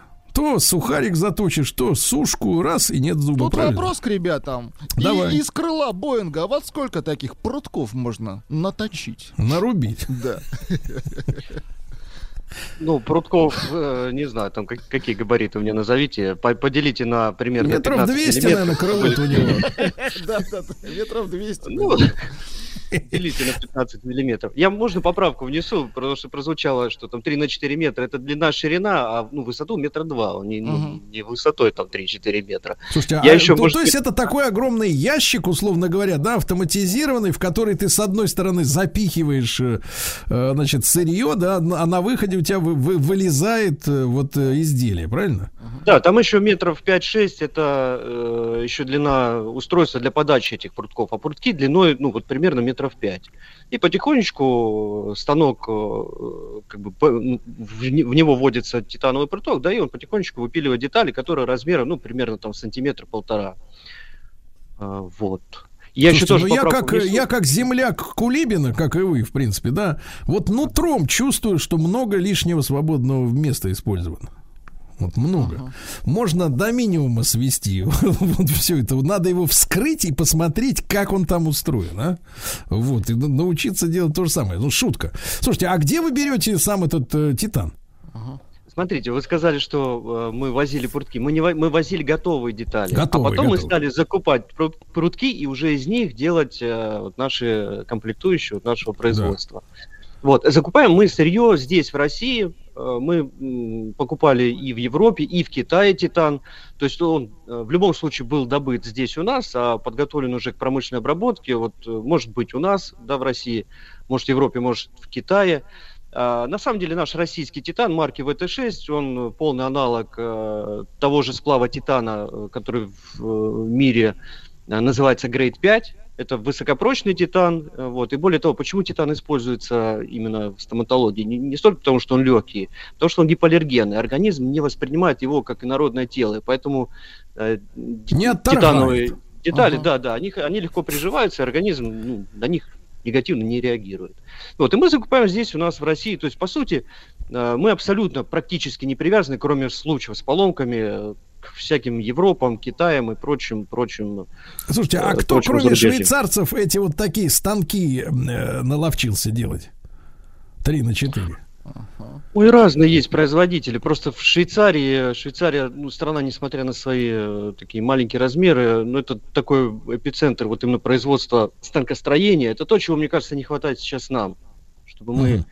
Были автономны в про- не только в эм, производстве чего-то, да, при помощи импортного оборудования, а именно э, быть независимыми в плане производства самих станков, самого Слушай, а скажи, пожалуйста, тогда вот, чтобы понимать, Денис, а в каких примерно годах у них вот такая технология родилась? Э, вот именно, чтобы делать такие машины, которые из титанового прута вот выпиливают, соответственно, вот такие вот детальки для зубов. То есть это когда, в принципе, появилась эта технология вот э, таких вот штифтиков этих?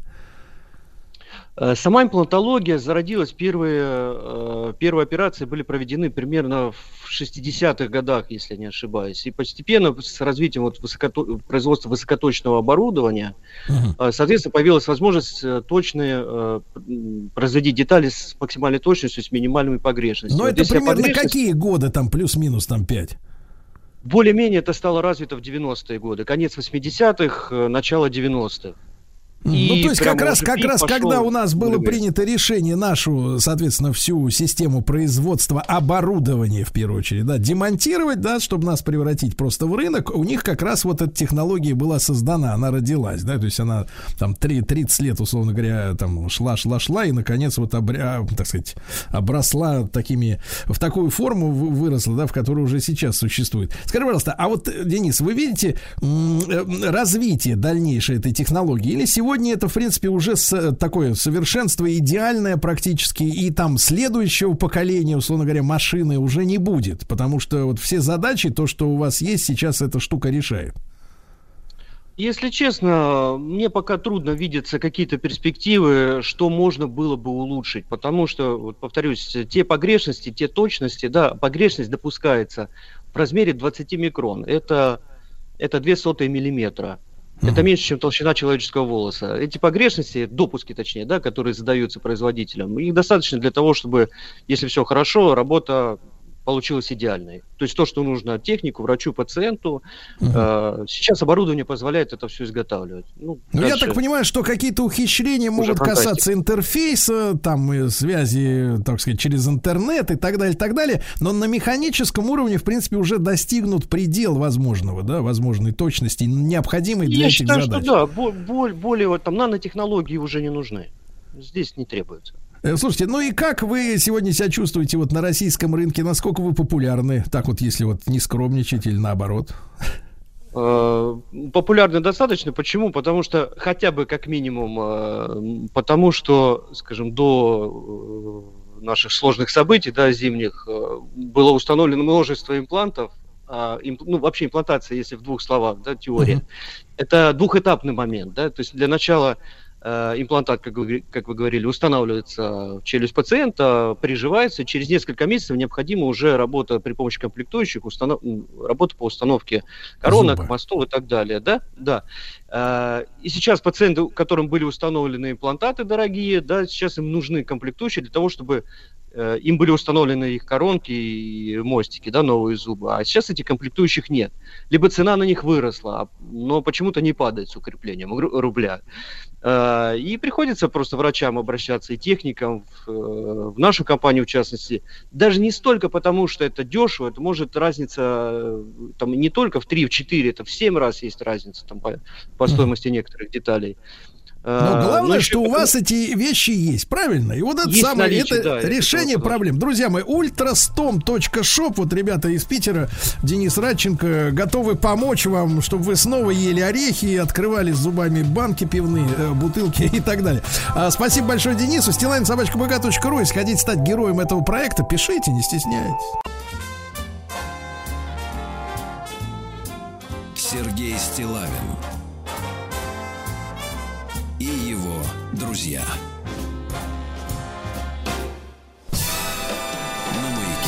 Друзья мои, я в нашей э, утренней исторической рубрике пару слов об этом уже сказал. Э, в 1973 году в этот э, день начались слушания в американском конгрессе по жуткому для тех времен. Может быть, сейчас бы и не заметил никто, кто знает. А вот тогда заметили. Политический скандал в Америке разродился так называемый Watergate. Э, вот, громкое имя. Ну, надо понимать, что Watergate это отель, да, и вот э, общие какие-то наброски, общее представление о том, что же там случилось, в двух словах, э, одни, соответственно, одна политическая сила для получения преимущества на выборах шпионила, подслушивала другую. Э, любопытная история, все это связано с президентом Никсоном. Э, вот, и хочу сегодня в этой истории разобраться, ну, как бы, как говорится, почти что из первых рук. С нами Александр Николаевич Домрин, профессор факультета права Национального исследовательского университета Высшей школы экономики, э, доктор юридических наук и американист. Александр Николаевич, доброе утро. Да. Сергей и его, и его друзья. Доброе утро. Да-да, спасибо большое. Александр Николаевич, ну, поскольку дела давно минувших дней, я вот как раз в 73-м году родился, не, не, не застал в сознании эти события, э, почти 50 лет тому назад, э, вы вот нам расскажите, пожалуйста, вот изначально, да, почему такая ситуация вообще назрела, что одни решили подслушивать других? То есть из-за чего так получилось? А, Сергей, ну, собственно, ничего неожиданного здесь нет. Э, сама история началась ровно 50 лет назад. Это расследование началось, точнее, активировалось в 73-м. А сама-то история с Уотергейтом случилась в мае-июне 72-го, вот действительно да. 50 лет назад. А что такое Уотергейт? Уотергейт – это гостиница, отель в Вашингтоне – Э, недалеко от мемориала Линкольну. Э, чем прославилась, э, кроме всего прочего, тем, что там находился избирательный штаб Демократической партии. А время было избирательной кампании, и республиканцы решили послушать, о чем там говорят демократы в своем избирательном штабе. Эм, опять-таки, ничего неожиданного, ничего нового. Проблема в том, что те ребята, которые устанавливали жучки, э, первый раз они установили жучки в мае, а потом какие-то жучки перестали работать, и они решили еще раз их установить уже в июне 72-го. И были пойманы, поскольку это происходило ночью, э, не пойман не вор. То есть в данном случае проблема не с установкой, не, не, не с тем, что представители какой-то партии хотели послушать, о чем говорят представители другой партии в ходе избирательной кампании, а в том, что их поймали, представители этой вот враждебной республиканской партии. А что происходит? Сначала расследование идет ни шалка, ни валка. Эм, поймали пять человек, э, которые скрывались под личиной водопроводчиков, plumbers, сантехников, водопроводчиков. Только что они в половине третьего ночи там Э, проверяли с, водопро с водопроводом.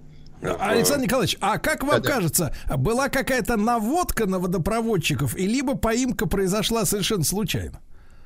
Поймали совершенно случайно. Они, знаете, они, э, конечно, у них были ключи от этих офисов, где располагалась штаб-квартира избирательной штаб-квартира Демпартии в ходе избирательной кампании.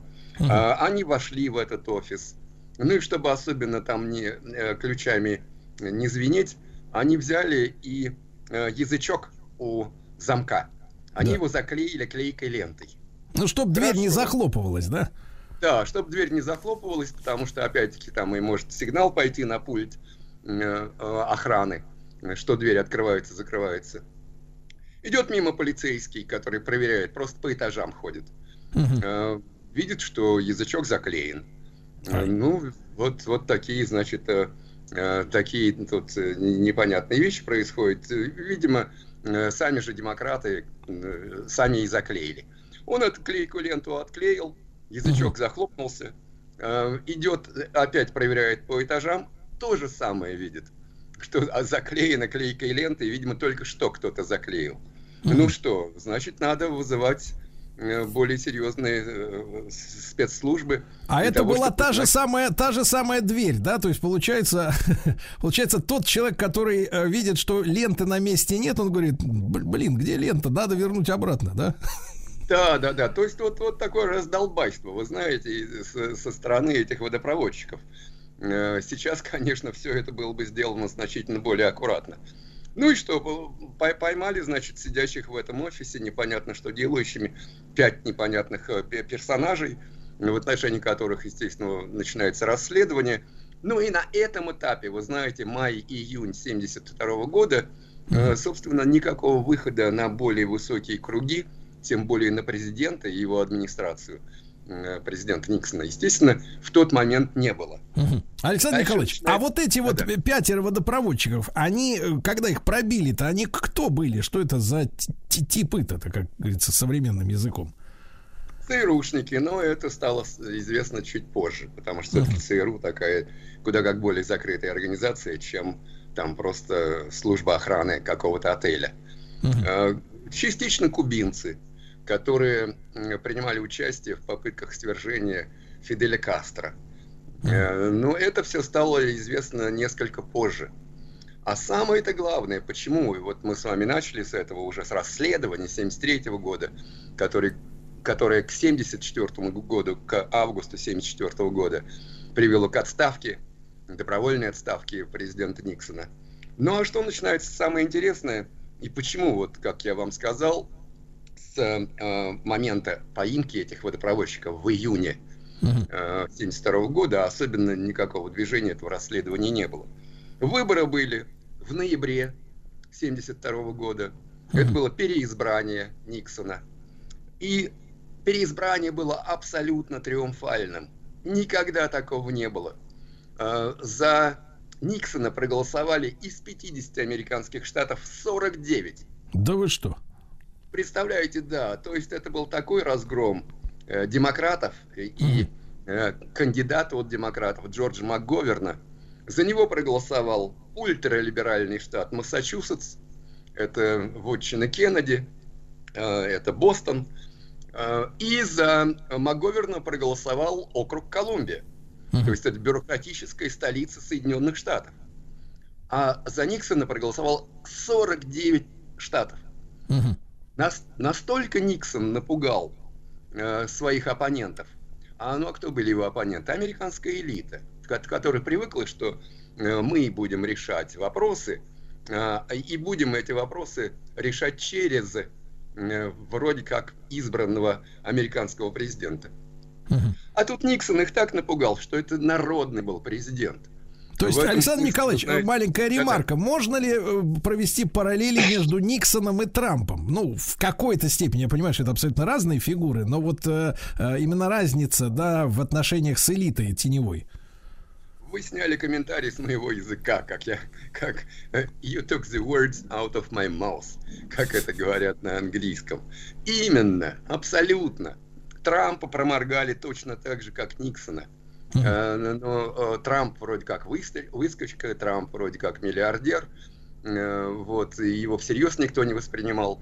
А, а Никсон, в общем-то, из бедной семьи, вот Сахи, был вице-президентом при Эйзенхауэре, баллотировался в президенты, но проиграл Кеннеди. Вот. Никогда к американской элите не принадлежал, собственно. А Эм, как он тогда пробрался, если он при этом не был эксцентричным, как Трамп? А, Ну вот было такое доверие все-таки, вы знаете, а, потому что на самом деле начал э, демократы начали войну во Вьетнаме, а кто начал ее заканчивать? Начал ее заканчивать уже Никсон, хотя и при нем были бомбежки э, Вьетнама и бомбежки Камбоджи. Э, А окончательно вообще войну закончил э, преемник Никсона Джеральд Форд уже в 75-м. Э, Ну вот так вот проспали.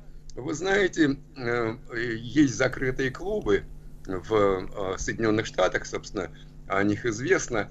Вот один такой есть закрытый клуб в, в Нью-Йорке, Никербокер, один из самых известных.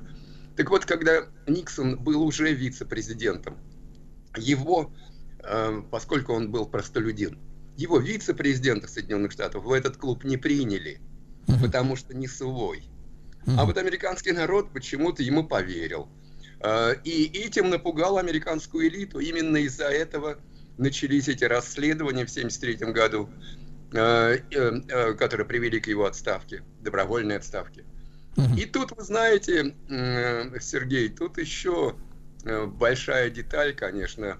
Э, Я уверен, что очень многие из наших слушателей смотрели этот замечательный фильм «Пакулы. Вся президентская рать», собственно, о расследовании Уотергейского скандала, о, публикации в Washington-Post э, о закрытой информации, э, информации о расследовании этого дела. Эм, Это были два э, американских журналиста, Боб Вудвард, его Роберт Редфорд играл, э, и, да, и э, э, Бернстейн, Бернштейн, э, э, его э, Дастин Хоффман играл. А Что получилось? Эм, Они начали получать секретную информацию, информацию закрытую о расследовании э, в отношении водопроводчиков, э, когда выход был уже на более высокие круги. Они начали получать Ну, э, получать, значит, информацию- им начали кто-то сливать специально. Именно, да, и причем не знали до э, очень э, недавнего времени, кто сливал эту информацию. Э, Информатор был известен э, под кличкой э, «Глубокая глотка». Очевидно было, что человек, который обладает всей полнотой информации о расследовании дела, и который, очевидно, совершенно кому-то хотел отомстить. На самом верху.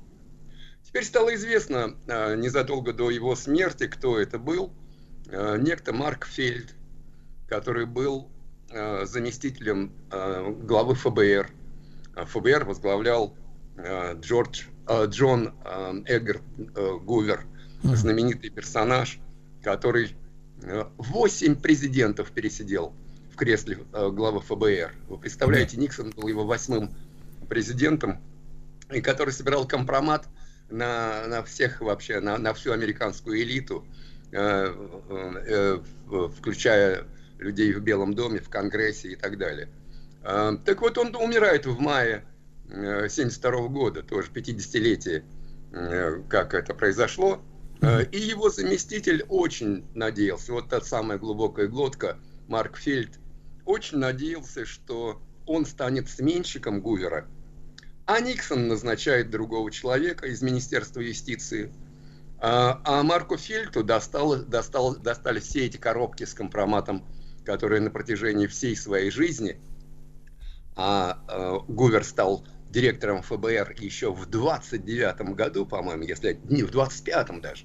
Но у них же там какая-то, какие-то были сверхполномочия, да, для борьбы с бандитизмом там и с неугодными, я так понимаю. А, абсолютно, конечно. Значит, это было, собственно, еще до того, как э, ФБР стал ФБР. Эм, это тогда называлось просто Бюро по расследованиям.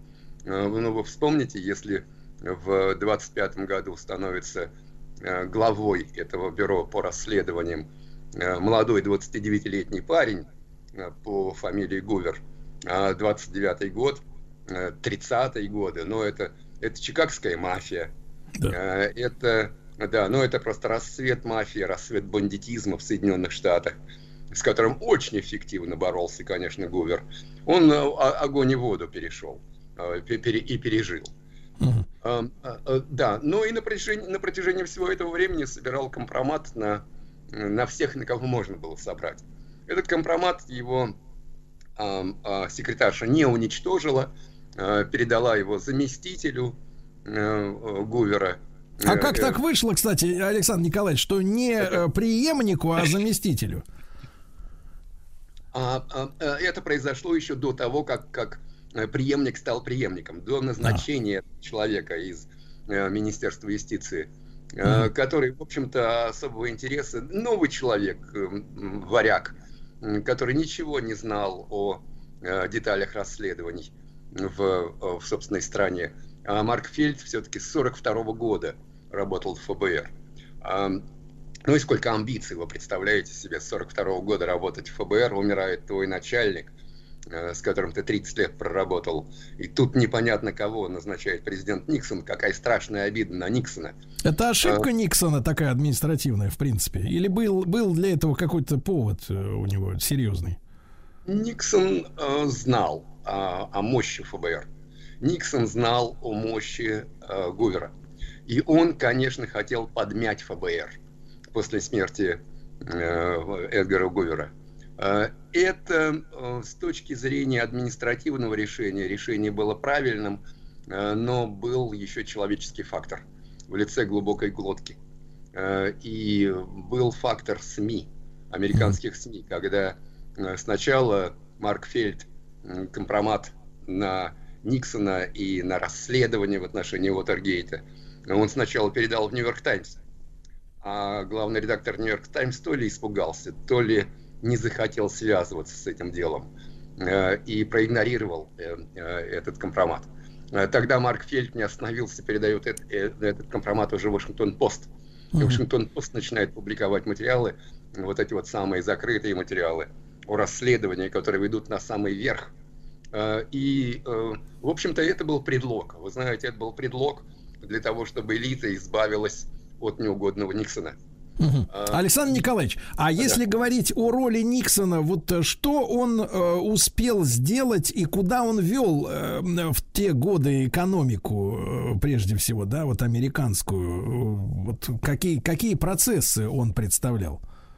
Знаете, в общем-то, если кому писать о Никсоне, то Э, то Достоевскому или Шекспиру. В общем, э, это была, с моей точки зрения, одна из самых сложных фигур среди американских президентов, uh-huh. по крайней мере, 20 века.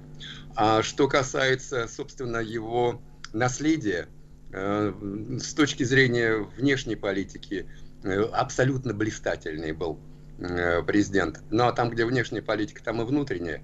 Собственно, он открыл как Советский Союз, для Америки, так и Китай. Вот это вот его, э, этот его, вы знаете, мне было 10 лет в 1972 году, когда Никсон прилетел в Советский Союз. Первый визит э, американского президента в, э, в Великий СССР. И это было такое потрясение. Мне было 10 лет. Это было такое потрясение для всех нас, что я до сих пор это помню. Никсон до этого был в Советском Союзе, когда он был вице-президентом. Он американскую выставку открывал в, э, в Москве, по-моему, в 59 году. Еще Э, при Хрущеве, там, где, где машины космического дизайна, да, приволокли, и э, кухонные гарнитуры, на которые Хрущев дивился, да, это, по-моему. Абсолютно, Сергей. Вот вы- я понимаю, что вы тоже это э, из, э, из, из литературы прекрасно помните. Да, конечно, э, этот был спор на таком бытовом уровне между Хрущевым и, и Никсоном. Э, Ну, конечно, я был, например, на выставке американской в, в Москве уже в 77 году. Это было уже при Картере. Но это тоже для нас, для советских ребят, э, для советских людей в целом, это было такое большое событие. А в 72 году э, Никсон э, э, при- прилетает, э, первый визит первого американского президента э, с момента установления дипломатических отношений. Я понимаю, между- что, Александр Николаевич, это время как раз разрядки, да, начинается именно благодаря Никсону.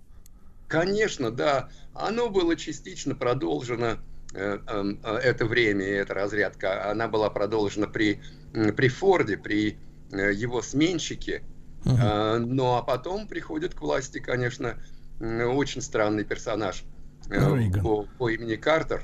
А, Картер, да, и- Картер, да. Да, да, да, Картер, в котором рулили, Да. ру- рулила вот этим самым фермером. Да.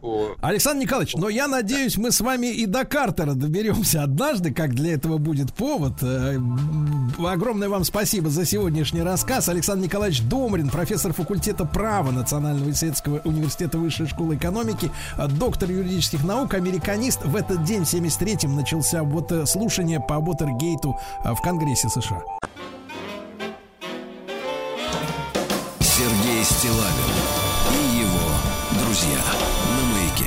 Друзья мои, ну что же, э, события-то в мире меняются э, очень быстро, правда? Очень быстро. То, что было э, в начале года э, в, э, честно говоря, в Алма-Ате, кажется уже далеким, э, даже таким, я бы сказал, полусном, правда? А прошло-то всего лишь каких-то полных 4 месяца. Вот это годик, да, у нас 2022. Сколько событий. Ну и, конечно, большая неожиданность для нас, для всех была. Хотя, видимо, это последний аргумент, один из последних. э, желание, не знаю, насколько оно самостоятельное, Швеции и Финляндии вступить в НАТО. Э, Дело в том, что с детства помню вот особый статус Финляндии, поскольку родился я в Ленинграде, да, и эти финские туристы, которые в начале 80-х спасались в Ленинграде от сухого закона, Да как к себе домой. вот, бухали по-страшному, э, клеились к нашим женщинам, вот, и у Финляндии всегда был такой статус интересный, вроде кап страна, капиталистическая, да, но не противоречит как бы каким-то нашим пониманиям. А мы после Второй мировой войны, после Великой Отечественной, в Шве- именно в Финляндии помогли, я так понимаю, и построить, и снабжали сырьем, и закупали продукцию э, металлургических комбинатов.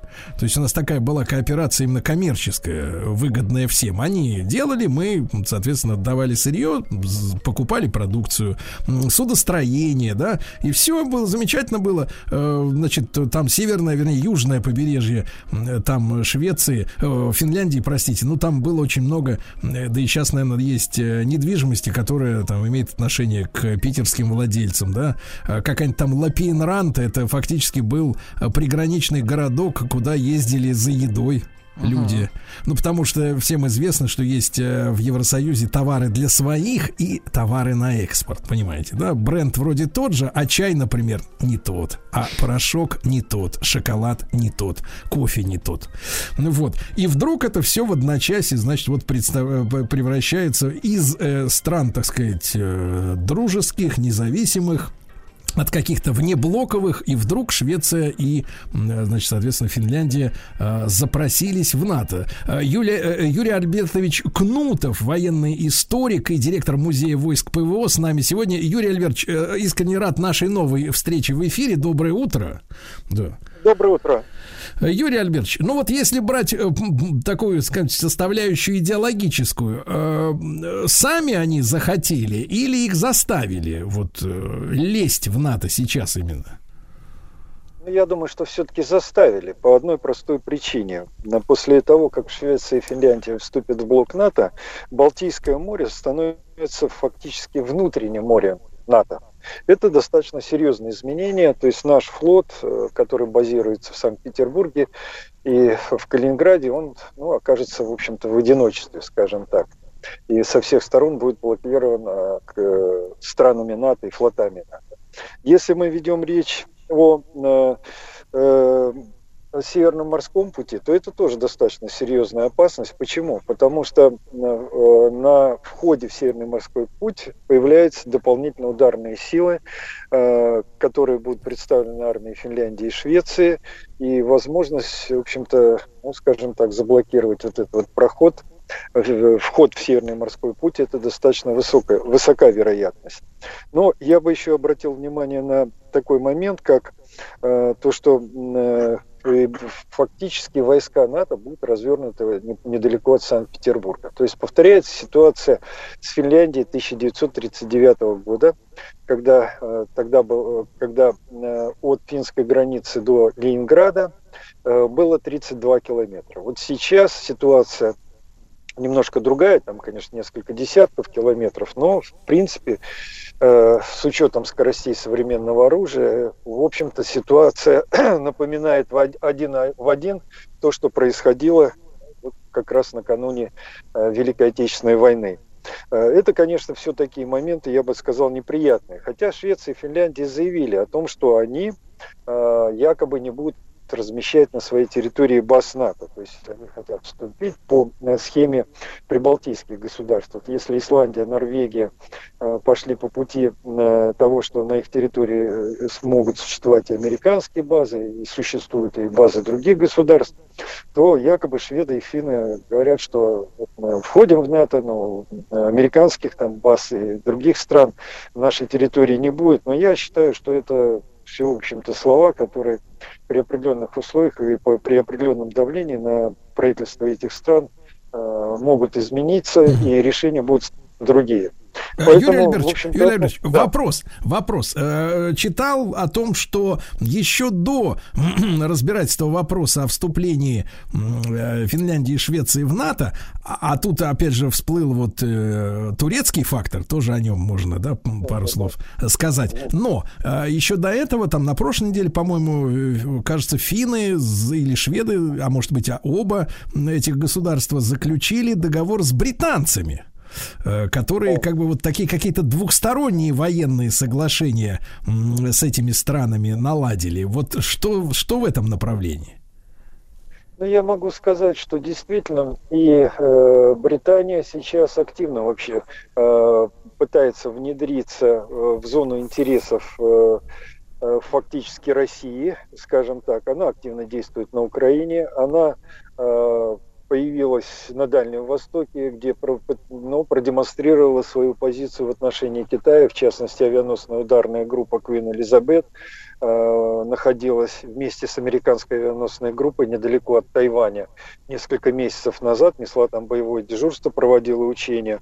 Э, поэтому британцы на сегодняшний день появляются практически везде. Происходит это вот после выхода э, Великобритании из состава Евросоюза. И более того, Лондон пытается заявить, заявить о своих имперских амбициях. Связано это с тем, что, в общем-то, Великобритания остается страной, которая возглавляет Содружество наций. А Содружество наций – это почти миллиард человек и ВВП, в общем-то, ну, не, на, не сильно уступающий Соединенным Штатам и Китаю, а может быть даже в чем-то и превосходящий. И, собственно говоря, вот сейчас Великобритания пытается демонстрировать такое свое могущество. Оно в основном дутое, больше напоминает мыльный пузырь.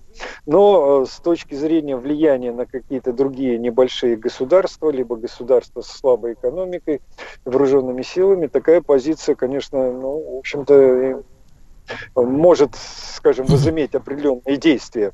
Поэтому Великобритания двухсторонние соглашения сейчас с Украиной подписала и подписывает, вот в частности, и с Финляндией.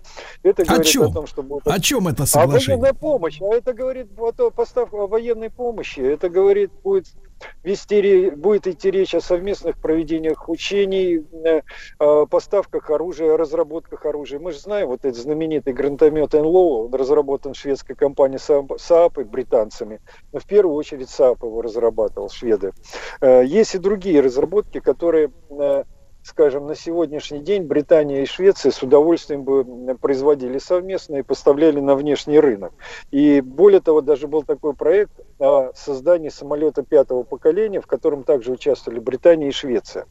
Поэтому здесь есть, в общем-то, поле для деятельности. А если мы возьмем Швецию, ведь у них армия очень высокотехнологичная, современная, имеет э, достаточное количество танков, бронетранспортеров, флот, несколько, там есть небольшое количество подводных лодок, опять же, тоже очень современных кораблей вернее, самолеты, которые Гриффин-истребители, они даже свои, иногда их позиционируют как чуть ли не самолет почти пятого поколения с точки электроники и э, другой начинки. Так что, э, если взять э, мобилизационный ресурс, то у шведов он где-то под 600 тысяч. А что такое 600 тысяч, да плюс действующая армия? Это, в общем, ну, почти в пределах миллиона. Вместе с финнами это где-то полтора миллиона.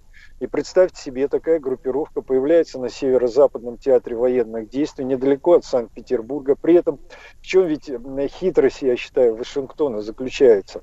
Они, практически не вложив ни цента, ни одного доллара, получили достаточно серьезную военную группировку у наших границ на северо-западе. а тогда, тогда, Юрий Альбертович, тогда, тогда логичный вопрос. Смотрите, вложений нет, а какой механизм давления и, так сказать, или какой посул обещания, так сказать, чего э, взамен на вот такую лояльность?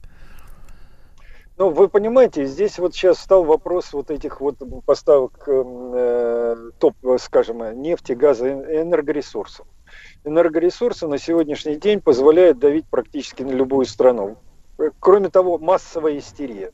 Истерия ведь достигла таких размеров, что в мире, я имею в виду в западном мире, не в целом в мире, а в западном мире, она достигла таких размеров, что, собственно говоря, нас обвиняют в чем угодно. И, конечно, и Швеция, и Финляндия, э, они участвовали в этой антироссийской русофобской кампании – Почему? Потому что они не заинтересованы в потере рынка э, европейского, в, в том, чтобы американцы могли на них наложить какие-то санкции. Мы помним с вами, как э, американцы нас накладывали санкции и на Deutsche Bank, и на Volkswagen завода, да, немецкие mm-hmm. и так далее, прежде чем, как говорится, сломать Германию.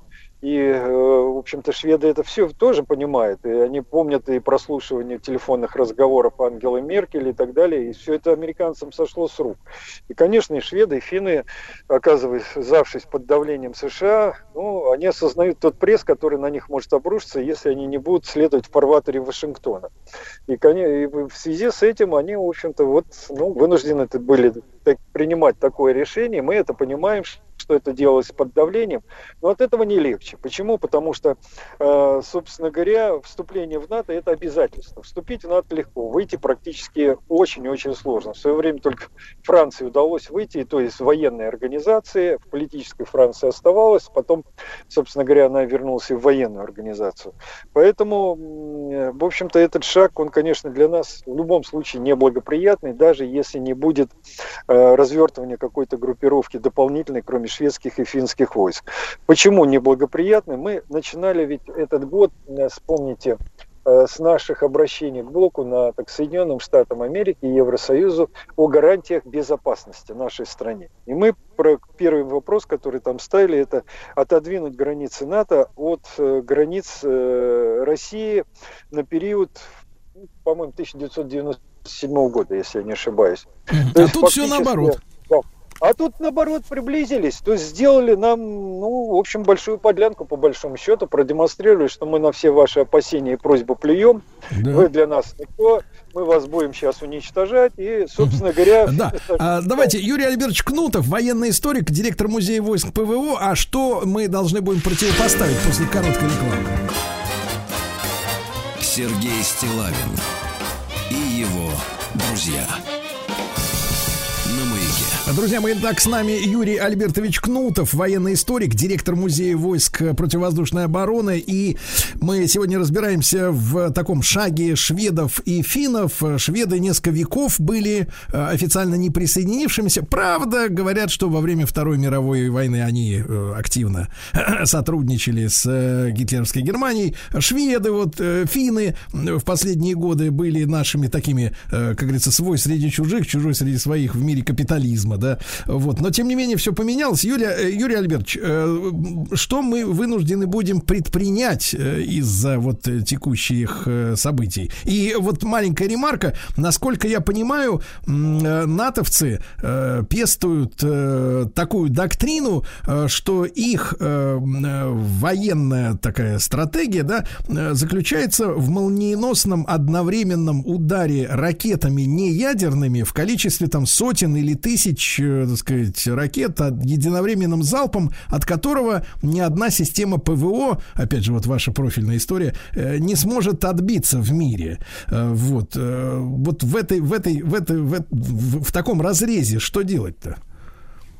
Ну, вы знаете, да, действительно есть такая стратегия быстрого глобального удара, разработанная американцами. Ее основу должны составлять гиперзвуковые ракеты. Гиперзвуковые ракеты у американцев появятся на вооружении в 2027 году. Вот сегодня они заявили о том, что провели испытания успешные, но довести эту ракету до серийного производства смогут только вот через почти 5 лет. А, соответственно, у нас есть еще время как бы для этого. Ну, в свое время действительно наши войска, если говорить о границе Финляндии, находились на расстоянии почти полторы тысячи километров от финской границы. То есть мы вообще ничем не угрожали. Сейчас, конечно, нам придется создавать и группировку серьезную, нам придется создавать зону запрета доступа. Это комплексы с-400, это комплекс э, «Бастион» с ракетами «Оникс», которые тоже мы сейчас на Украине используем. Это, ракет, это комплекс, соответственно, э, э, «Искандер-М», комплекса «Искандер-М». Это, одна, это в первую очередь.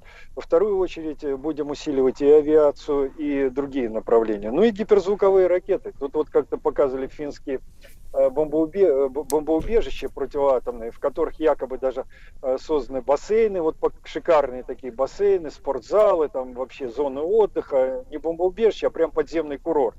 Но я бы хотел бы предупредить и финскую армию, и шведскую армию, что не так давно мы продемонстрировали возможности наших гиперзвуковых ракет «Кинжал» на Украине, когда такая ракета поразила противоатомное убежище в, в, в, в Ивано-Франковской области, а, когда это убежище еще делалось в 60-е годы для того, чтобы там хранить атомное оружие советское. Так вот, наша одна ракета проломила эти все, э, за счет своей кинетической энергии, проломила всю толщу горы, бетон весь и взорвалась внутри, вы полностью это убежище уничтожил. Поэтому ничего не спасет.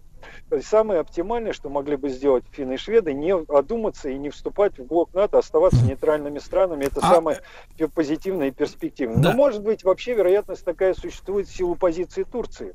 Мы не знаем, конечно, как будет Турция голосовать, но на сегодняшний день Эрдоган выступает категорически против того, чтобы... Э, а почему? Вот э, какая, какая причина, что вот э, наших турецких, как говорится, товарищей беспокоит так сильно? Тур, турки считают курец, турецкую рабочую партию Курдистана, рабочую партию Курдистана, которая находится на территории Турции, террористической организацией. А Финляндия и Швеция поддерживают политзаключенных из этой партии, которые находятся на территории Турции в турецких тюрьмах.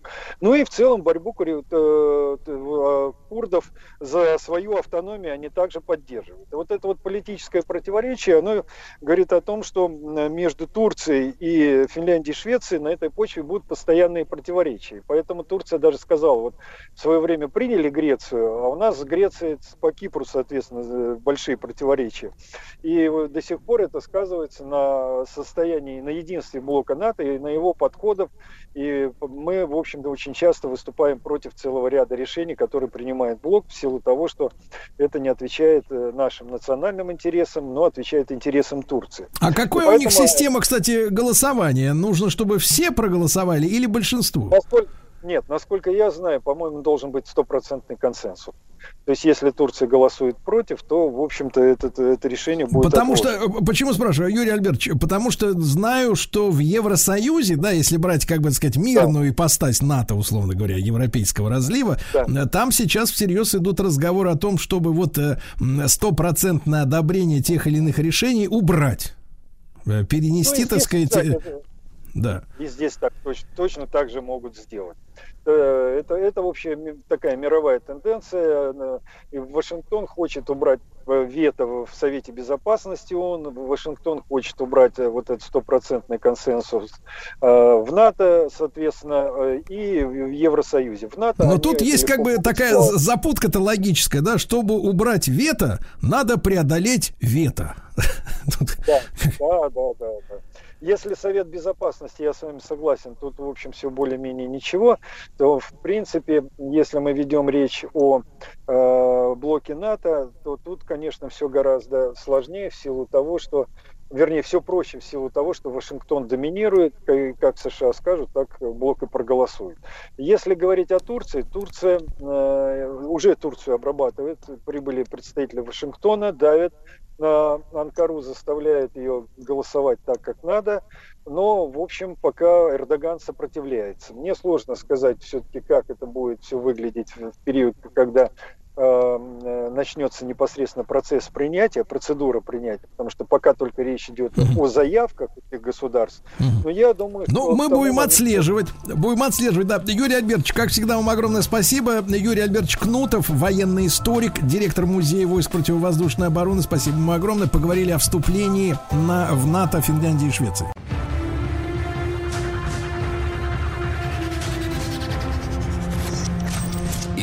машин.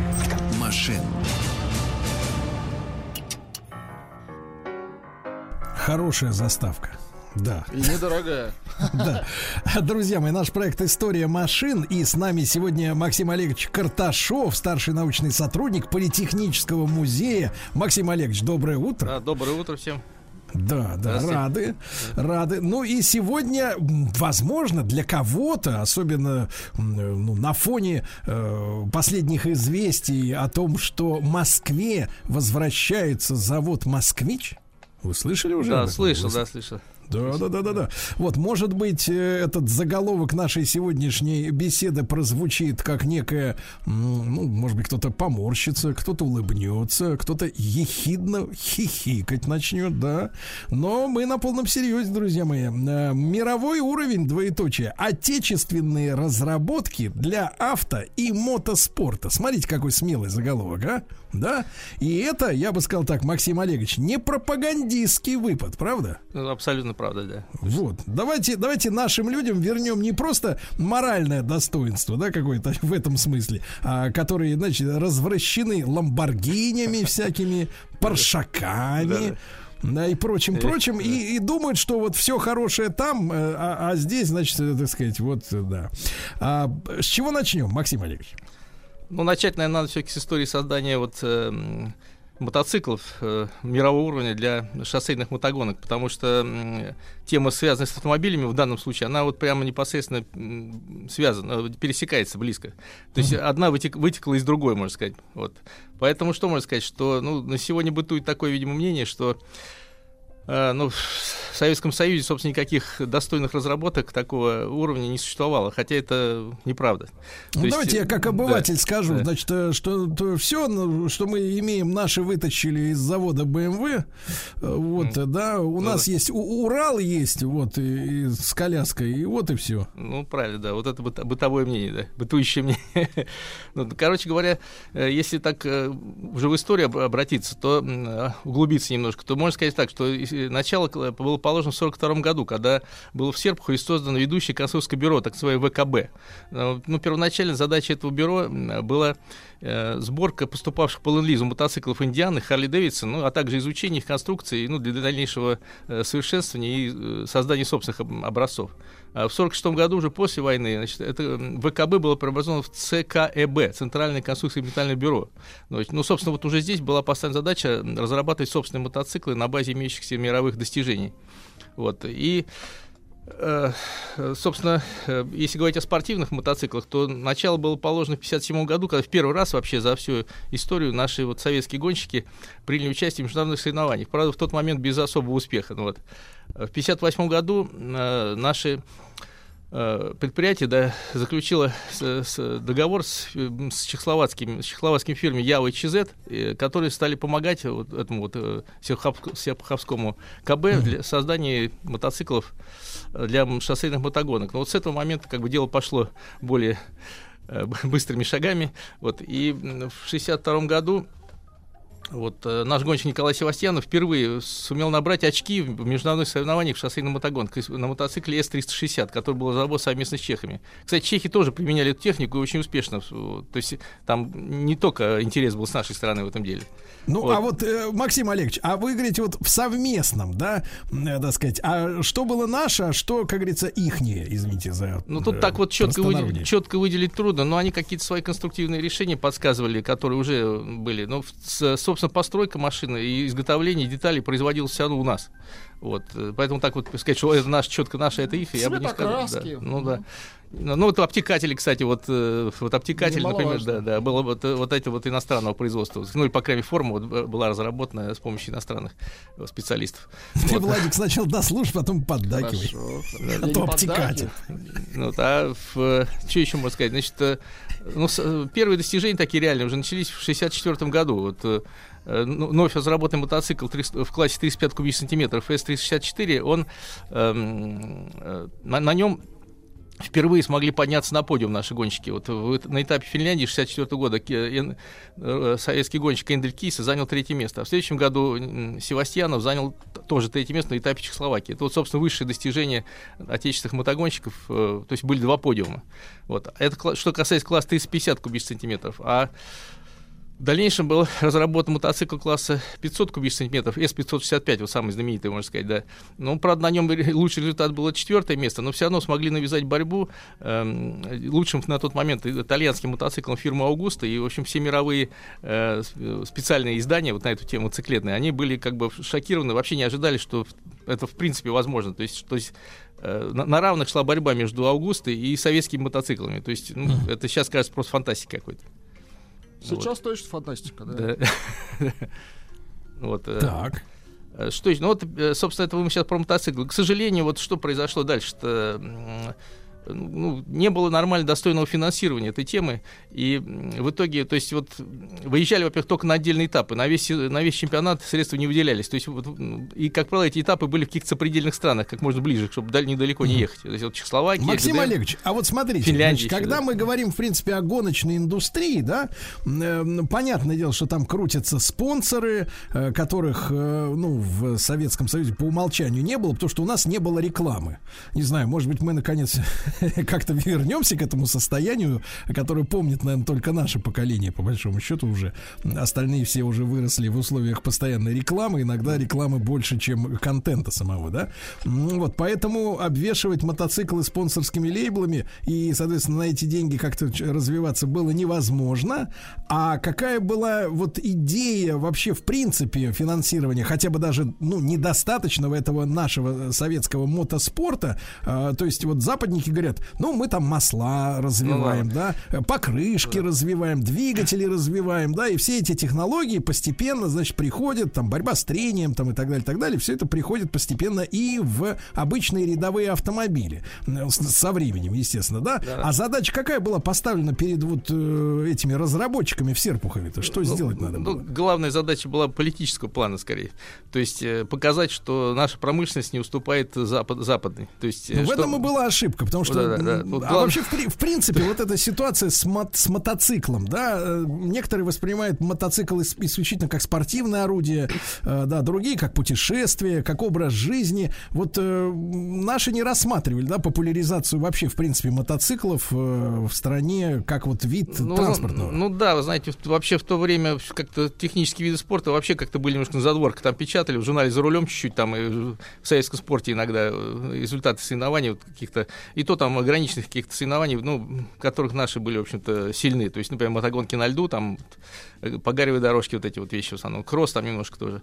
Но в целом, в общем, технические виды спорта были всегда в, в загоне. А вот здесь как бы, э, ну, удалось вот э, как бы энтузиастам пробить эту тему, собственно, убедив чиновников партийных, что есть смысл показать достижение отечественной промышленности, вот так сказать, на мировом уровне. Но все равно это все было да, вот, довольно слабо финансировалось. Максим Олегович, а вот тот успех, смотрите, тот успех, который был, когда вы говорите там навязал борьбу, знакомые формулировки Да, из да. нашей спортивной Да, да, редакции, у них да. много таких вот заковыристых фраз, Да, которые, да, в да. которых, э, так сказать, мозг увязает, да. Вот, э, слушайте, а за счет чего наши выстрелили все-таки, да? Это что, это такие инженерные какие-то хитрости, что в первую очередь за счет мотора? За счет, да, кажется? там была как раз проблема какая. Вот мотоцикл был, у, него был очень хороший мотор, то есть именно вот э, это главное его было достижение. Он по мощности превышал э, мотор вот, до Агастини на, два- на две лошадиные силы, могу точно сказать. То есть наш мотор был около 80 лошадиных сил, там чуть больше, а у а, итальянского был эм, 78 лошадиных сил. Ну, вот, но при этом были недостатки шасси. Вот, то есть э, вот здесь были проблемы. Есть он- И здесь как раз вот не хватало достаточно опыта разработки подобных вещей, и вот не хватало, опять же, финансирования, то есть экспериментирования и прочего. То есть вот такая тема. Ну вот мы, собственно, немножко на мотоциклах сейчас зациклились, как говорится, а вот э, тут надо уже да, слезем, да, да, перейти да. да, на Формулу-1, наверное, потому что вы уже как бы к этой теме подошли вплотную. То есть э, вот э, как- э, что, двигало нашими вот при создании этой машины, тоже интересная довольно тема. Это о каком же аппарате-то идет речь? Ну, ну вот здесь э, какая штука получилась. То есть э, в 60-е годы э, тоже, знаете, была группа энтузиастов, которая очень желала, чтобы советские, э, команда приняла участие в чемпионате Формулы-1. Причем именно вот э, не в внутреннем каком-то или с- с- с- соревнованиях соцстран, а тот, который, ну, то, что мы называем королевскими гонками. То есть такая амбициозная задача была по- поставлена. И, в общем, то же самое партийные функционеры сказали, что да, можно попробовать. И тут еще что надо отметить. Очень такой интересный момент, что до 60-го года э, м, в Формула-1 автомобили снабжались двигателями 2,5 литра объемом. И вот на, на со- создание такого двигателя наши как-то не, не, были, не готовы были за- замахнуться. Ну вот. Но э, в 60-м году произошло сразу несколько тяжелых аварий с гибелью гонщиков. Э, Британцы там два погибли на одной трассе. Вот. И было принято решение Международной Федерации уменьшить объем двигателя до полутора литров. Вот э, так вот сделать. И вот в, в этот момент наши поняли, что это вот наш звездный час как раз. Такой мотор мы можем создать.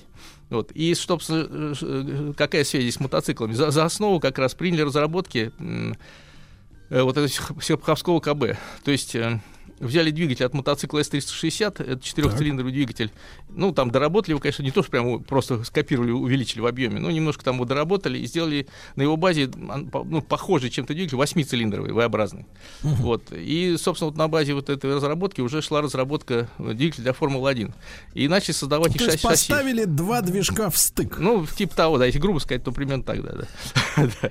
Ну, но получили результат очень хороший в итоге, кстати. А какого он объема-то еще раз был? Вот этот вот восьмицилиндровый. Ну вот э, примерно по- полтора литра, как... как э, как- Восемь цилиндров и Да. всего полтора Да, литра, да, с да. ума сойти. Ну, ну да, но и и вот, э, значит, что дальше получилось? Дальше...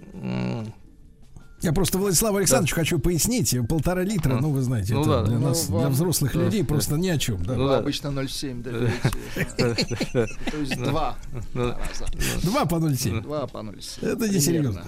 Ну, ну, в общем, вот э, получилось так, что Значит, начали разрабатывать эту машину, и, то есть несколько сразу предприятий подключилось, то есть тут участвовал АЗЛК.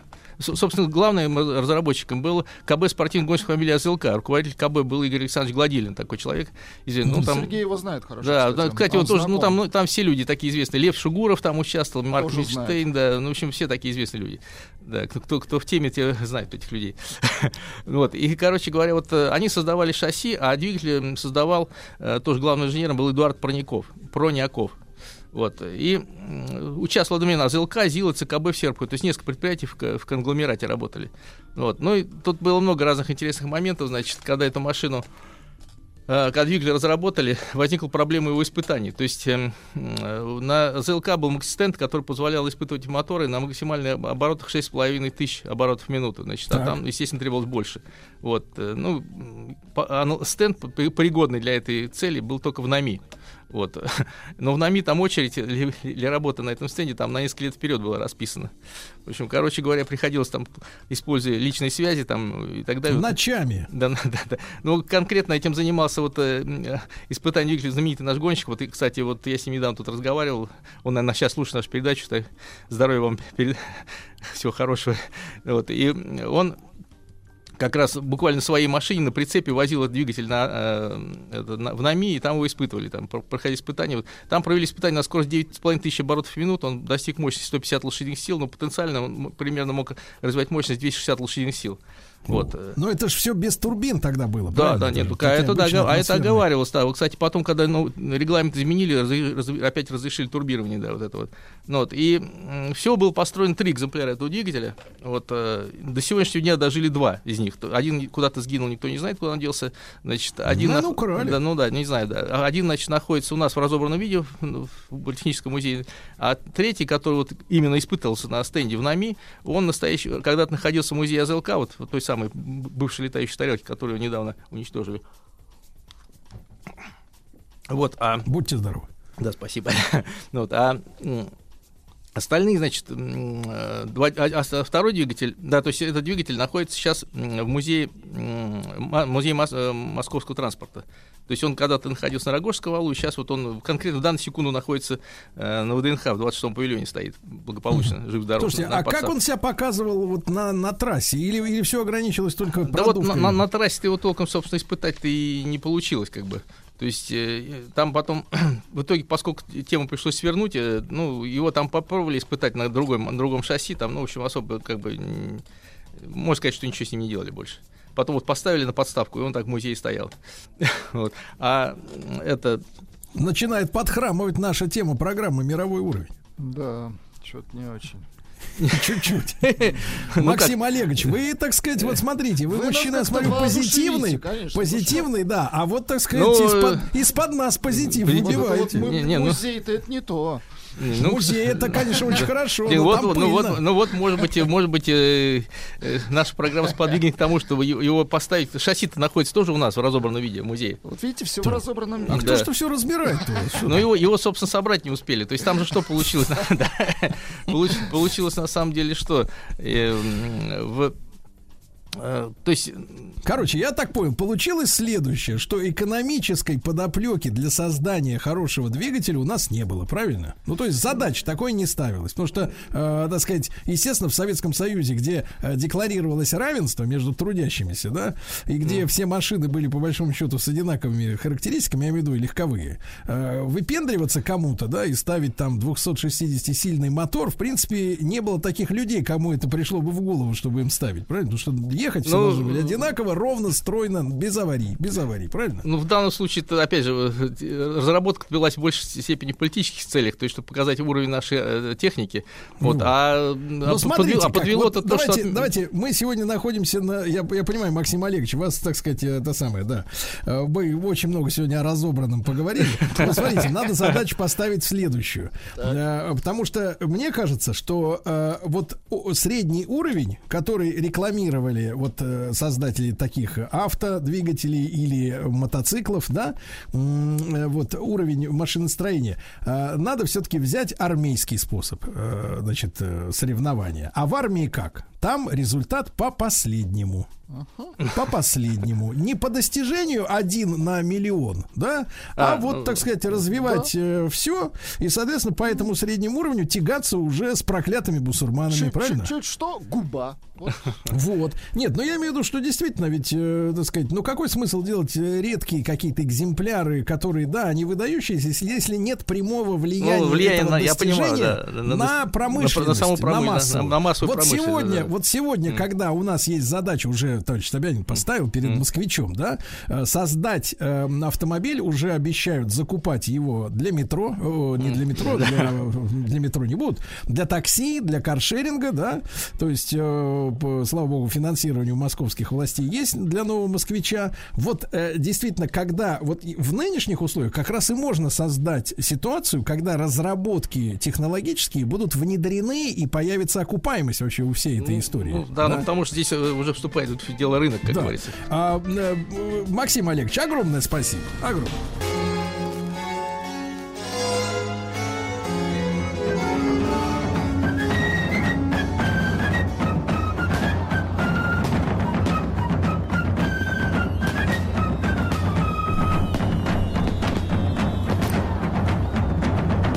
Первый император. Под боевой марш в студии появляется Дмитрий Алексеевич Гутнов, профессор Московского государственного университета, доктор исторических наук. Дмитрий Алексеевич, доброе утро.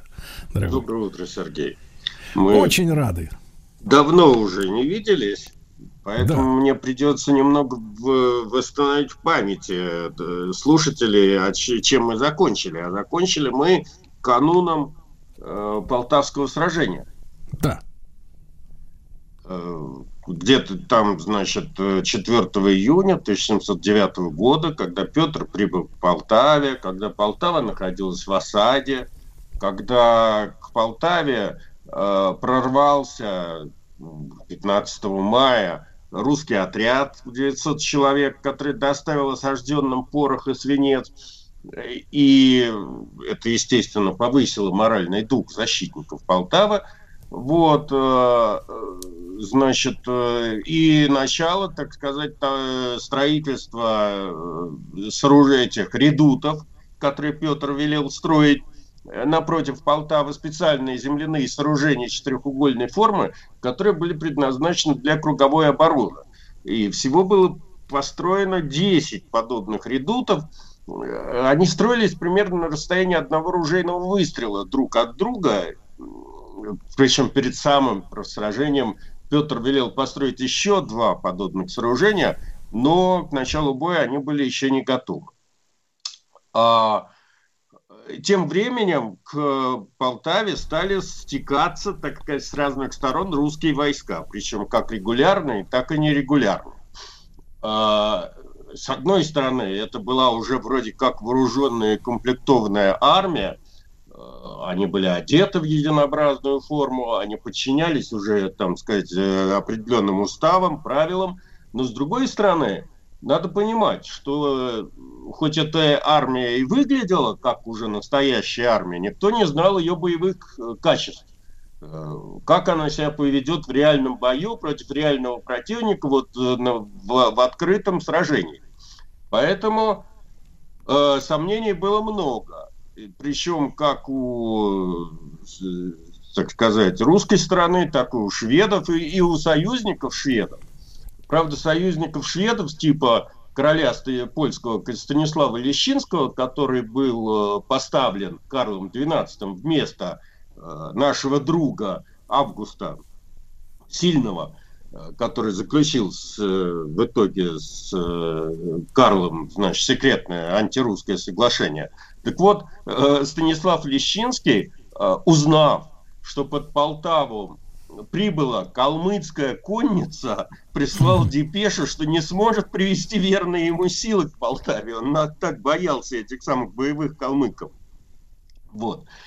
А э, с другой стороны, э, турецкий султан, которого, значит, э, Карл XII побуждал вмешаться в, так сказать, эти события, тоже, в общем, как бы умыл руки.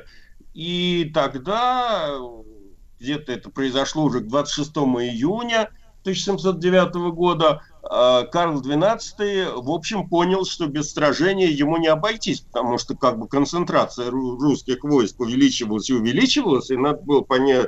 А, надо было прорываться, грубо говоря, из да. этой мышеловки. Вот. Ну, опять же, известный факт, который обыгран во всех, так сказать, фильмах про Полтавское сражение, это то, что накануне битвы, объезжая линию фронта, шведский король был ранен пулей э, какого-то, значит, русского там снайпера в ногу. И, и несмотря на то, что ему тут же была сделана операция, я обращаю ваше внимание, что до Э, появление в практике э, значит, полевой, полевой хирургии эфира, а это произошло, как наркоза, а это произошло только во время Крымской войны. В общем, э, это хирургическая операция любая, тем более в полевых условиях, была, в общем, как бы это сказать, большим испытанием. Люди ну, насколько я понимаю, Дмитрий Но Алексеевич, там, случае... насколько, насколько я понимаю, была у врачей колотушка деревянная, да, для удара по голове. Ну, кто как. Вы знаете, сейчас не будем отвлекаться на, на эту тему. Кто там колотушкой, кто просто давал э, спирта, чтобы не чувствовать, э, чтобы человек не чувствовал. В общем, это, это реально действительно испытание было. Вот. Я уже не буду говорить о том, что э, это, антисептиков не было, очень много людей умирало после этого от заражения крови. Вот. А Поэтому э, Карл XII встретил э, значит, это сражение на носилках, действительно. Э, ну и битва началась 27 июня 1709 года ночью. Значит, э, узнав через своих украинских союзников, Э, наиболее слабые места в русской диспозиции, Карл решил, значит, атаковать сначала русские редуты. И довольно э, атаковала это шведская королевская гвардия, она Каролины называлась. Э, это такие проверенные бойцы, как у Наполеона была старая гвардия такая, которая за своим королем шли в огонь и в воду. А, и э, первые два редута, ранее недостроенных, э, были шведами захвачены. Э, в утреннем тумане, чтобы как-то остановить шведов, под командованием Меньшикова, чтобы остановить неприятеля, русская кавалерия контратаковала и э, заставила этих каролинов отступить, точнее говоря, там под, подвела их под э, огонь русской артиллерии. В общем, первый натиск захлебнулся, и войска отошли на исходные позиции. Ну а утром уже, когда рассвело, в 8 часов утра, по приказу Петра, русская армия вышла из редутов и стала готовиться к решающему сражению.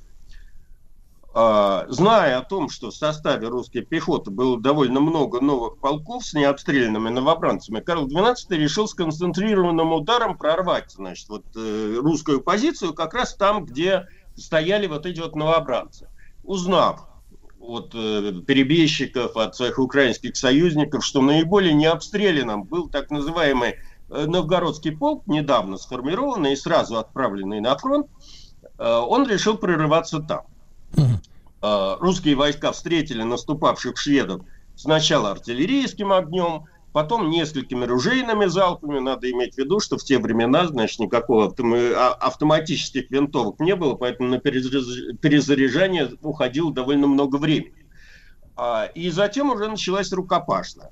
Поначалу казалось, что, в общем, эти Каролины действительно могли бы, смогли выполнить план своего главнокомандующего и опрокинуть первую линию вот этого вот новгородского полка.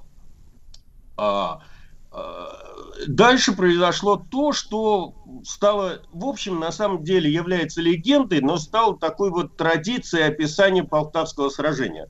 Говорят, что Петр не сдержался, видя, так сказать, натиск и то, что про этот самый новгородский полк, первый батальон, значит, не может сдержать этот натиск, э, Петр э, вскочил на коня и лично повел в контратаку солдат второго и третьего батальона этого полка – и спас ситуацию, предотвратив, так сказать, про, угрозу прорыва. Угу. А, э, на, на, значит, к сожалению, этот факт, э, не, кроме вот этого вот изустного предания, не отмечен ни в воспоминаниях участников сражения, ни в официальных документах, которые появились э, на свет в ходе или сразу по окончании сражения. Шведы также не опознали русского царя в этой гуще сражения. Поэтому э, некоторые историки считают, что этот факт проник как бы вот в эту традицию описания Полтавской битвы позже, как такое предание. И был растиражирован нашей историографией и стал вот неотъемлемой чертой везде, как не, не, не увидите фильмы, повести об этом самом сражении, вот обязательно этот эпизод имеет место быть. Вот. Э, что совершенно не означает, конечно, что этого эпизода не было, но документальных подтверждений его мы тоже не имеем. Вот. А, но так или иначе, после вот этих вот событий был подан сигнал ко всеобщему русскому наступлению. Сражение вспыхнуло с новой силой. А, сначала оно длилось с большим ожесточением с обоих сторон, но потом шведы дрогнули и стали отступать. Почему? А, причиной было то обстоятельство, что распространился слух о гибели Карла XII. Э, это было связано с тем, что Карл наблюдал за сражением с носилок, так вот ядро шальное попало в носилки с раненым королем. Он остался жив. А, но все, кто видели разрыв этого ядра рядом с носилками, то э, они решили, что Карл XII погиб. Он не мог, так сказать, выжить. И паника начала, э, ну, началась паника, она начинала нарастать. А, и тогда Карл XII приказал поднять себя на носилках и призывал с носилок солдат остановиться, там, перестать паниковать, собраться и а, контратаковать. Но паника начинала нарастать. А еще через два часа, говоря словами самого Петра, э, была, по сути дела, уже одержана победа. Э, потеряв в бою около 8 тысяч человек официально, шведские войска и их украинские союзники бежали на запад по направлению к Днепру до села Переволочно. И там они начали искать средства для переправы.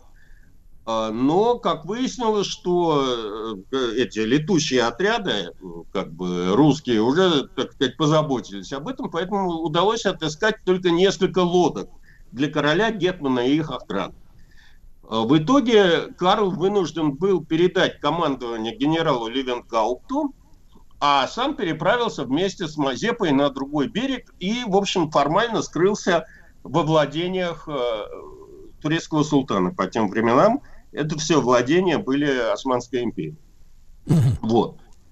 А Э, значит, э, через некоторое время к переволочным подошел Меньшиков уже, который увидел Левенкаута, выдвинул ему ультиматум о безоговорочной сдаче в плен. Это первое, кстати говоря, в русской истории, вот это требование немедленной и безоговорочной сдачи в плен, э, которую Левенгаут после зрелого размышления принял, потому что перспектива... Вот какой, какой умный человек был.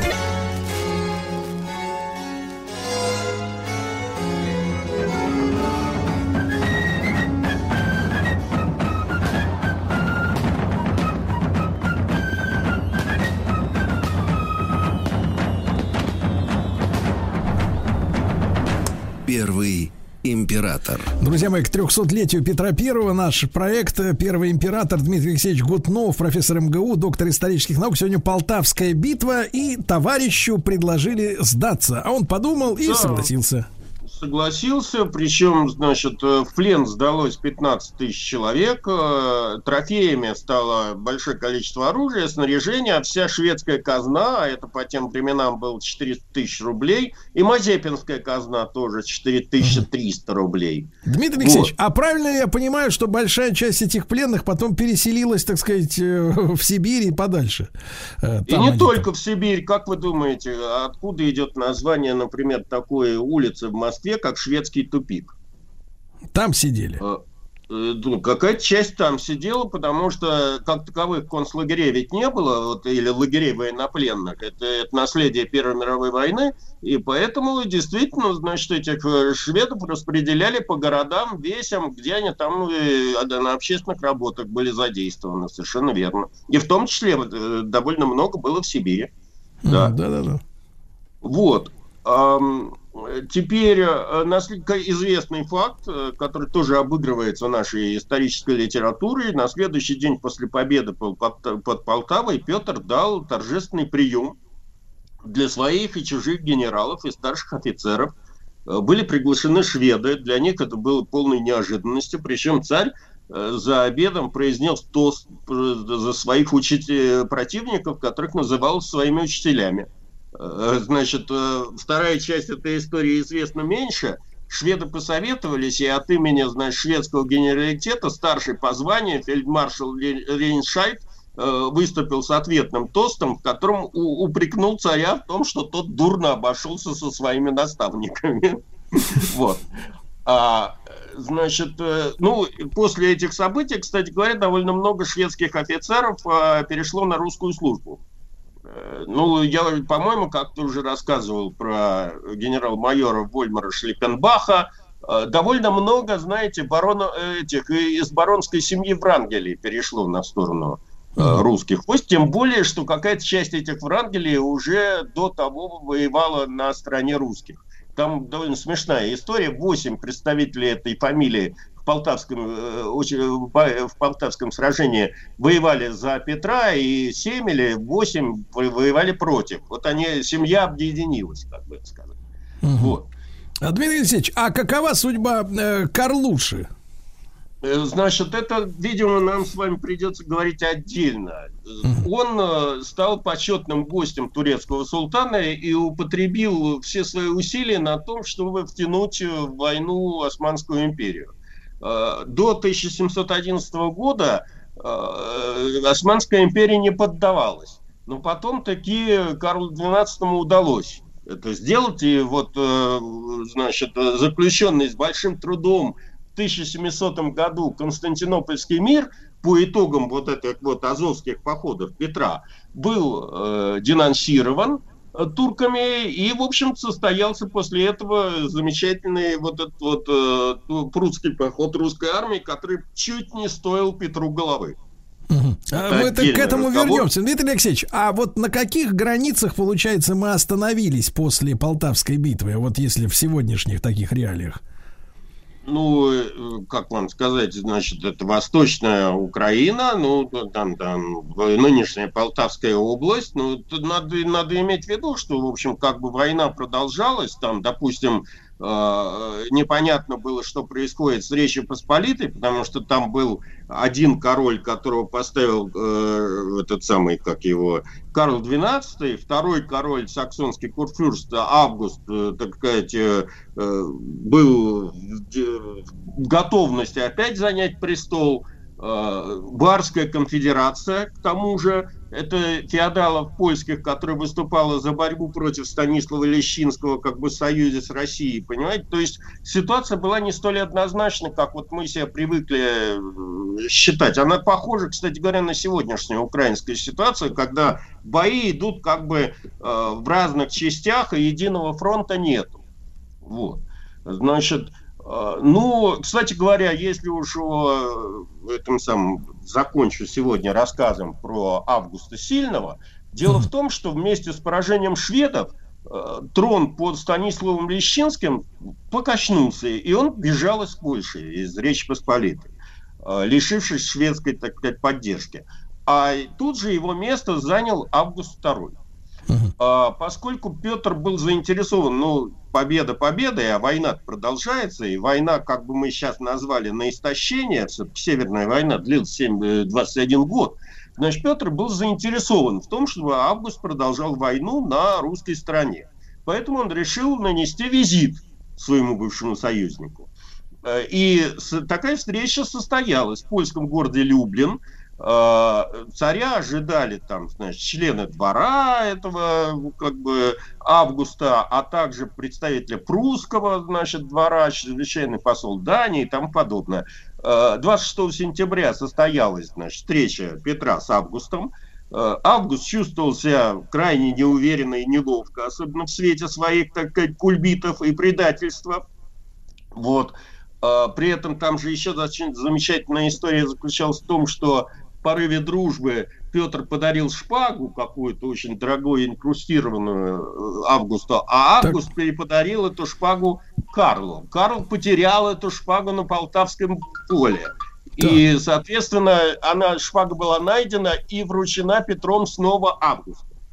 А, Значит, э, вот. Э, Ну, в итоге, так сказать, дипломатические усилия увенчались успехом, и Саксония и Речь Посполитая, э, в общем, возобновили боевые действия против Швеции. Вот. И война продолжилась. Да. И эти да. политические перемены, естественно, не применули сказаться на положении на фронтах.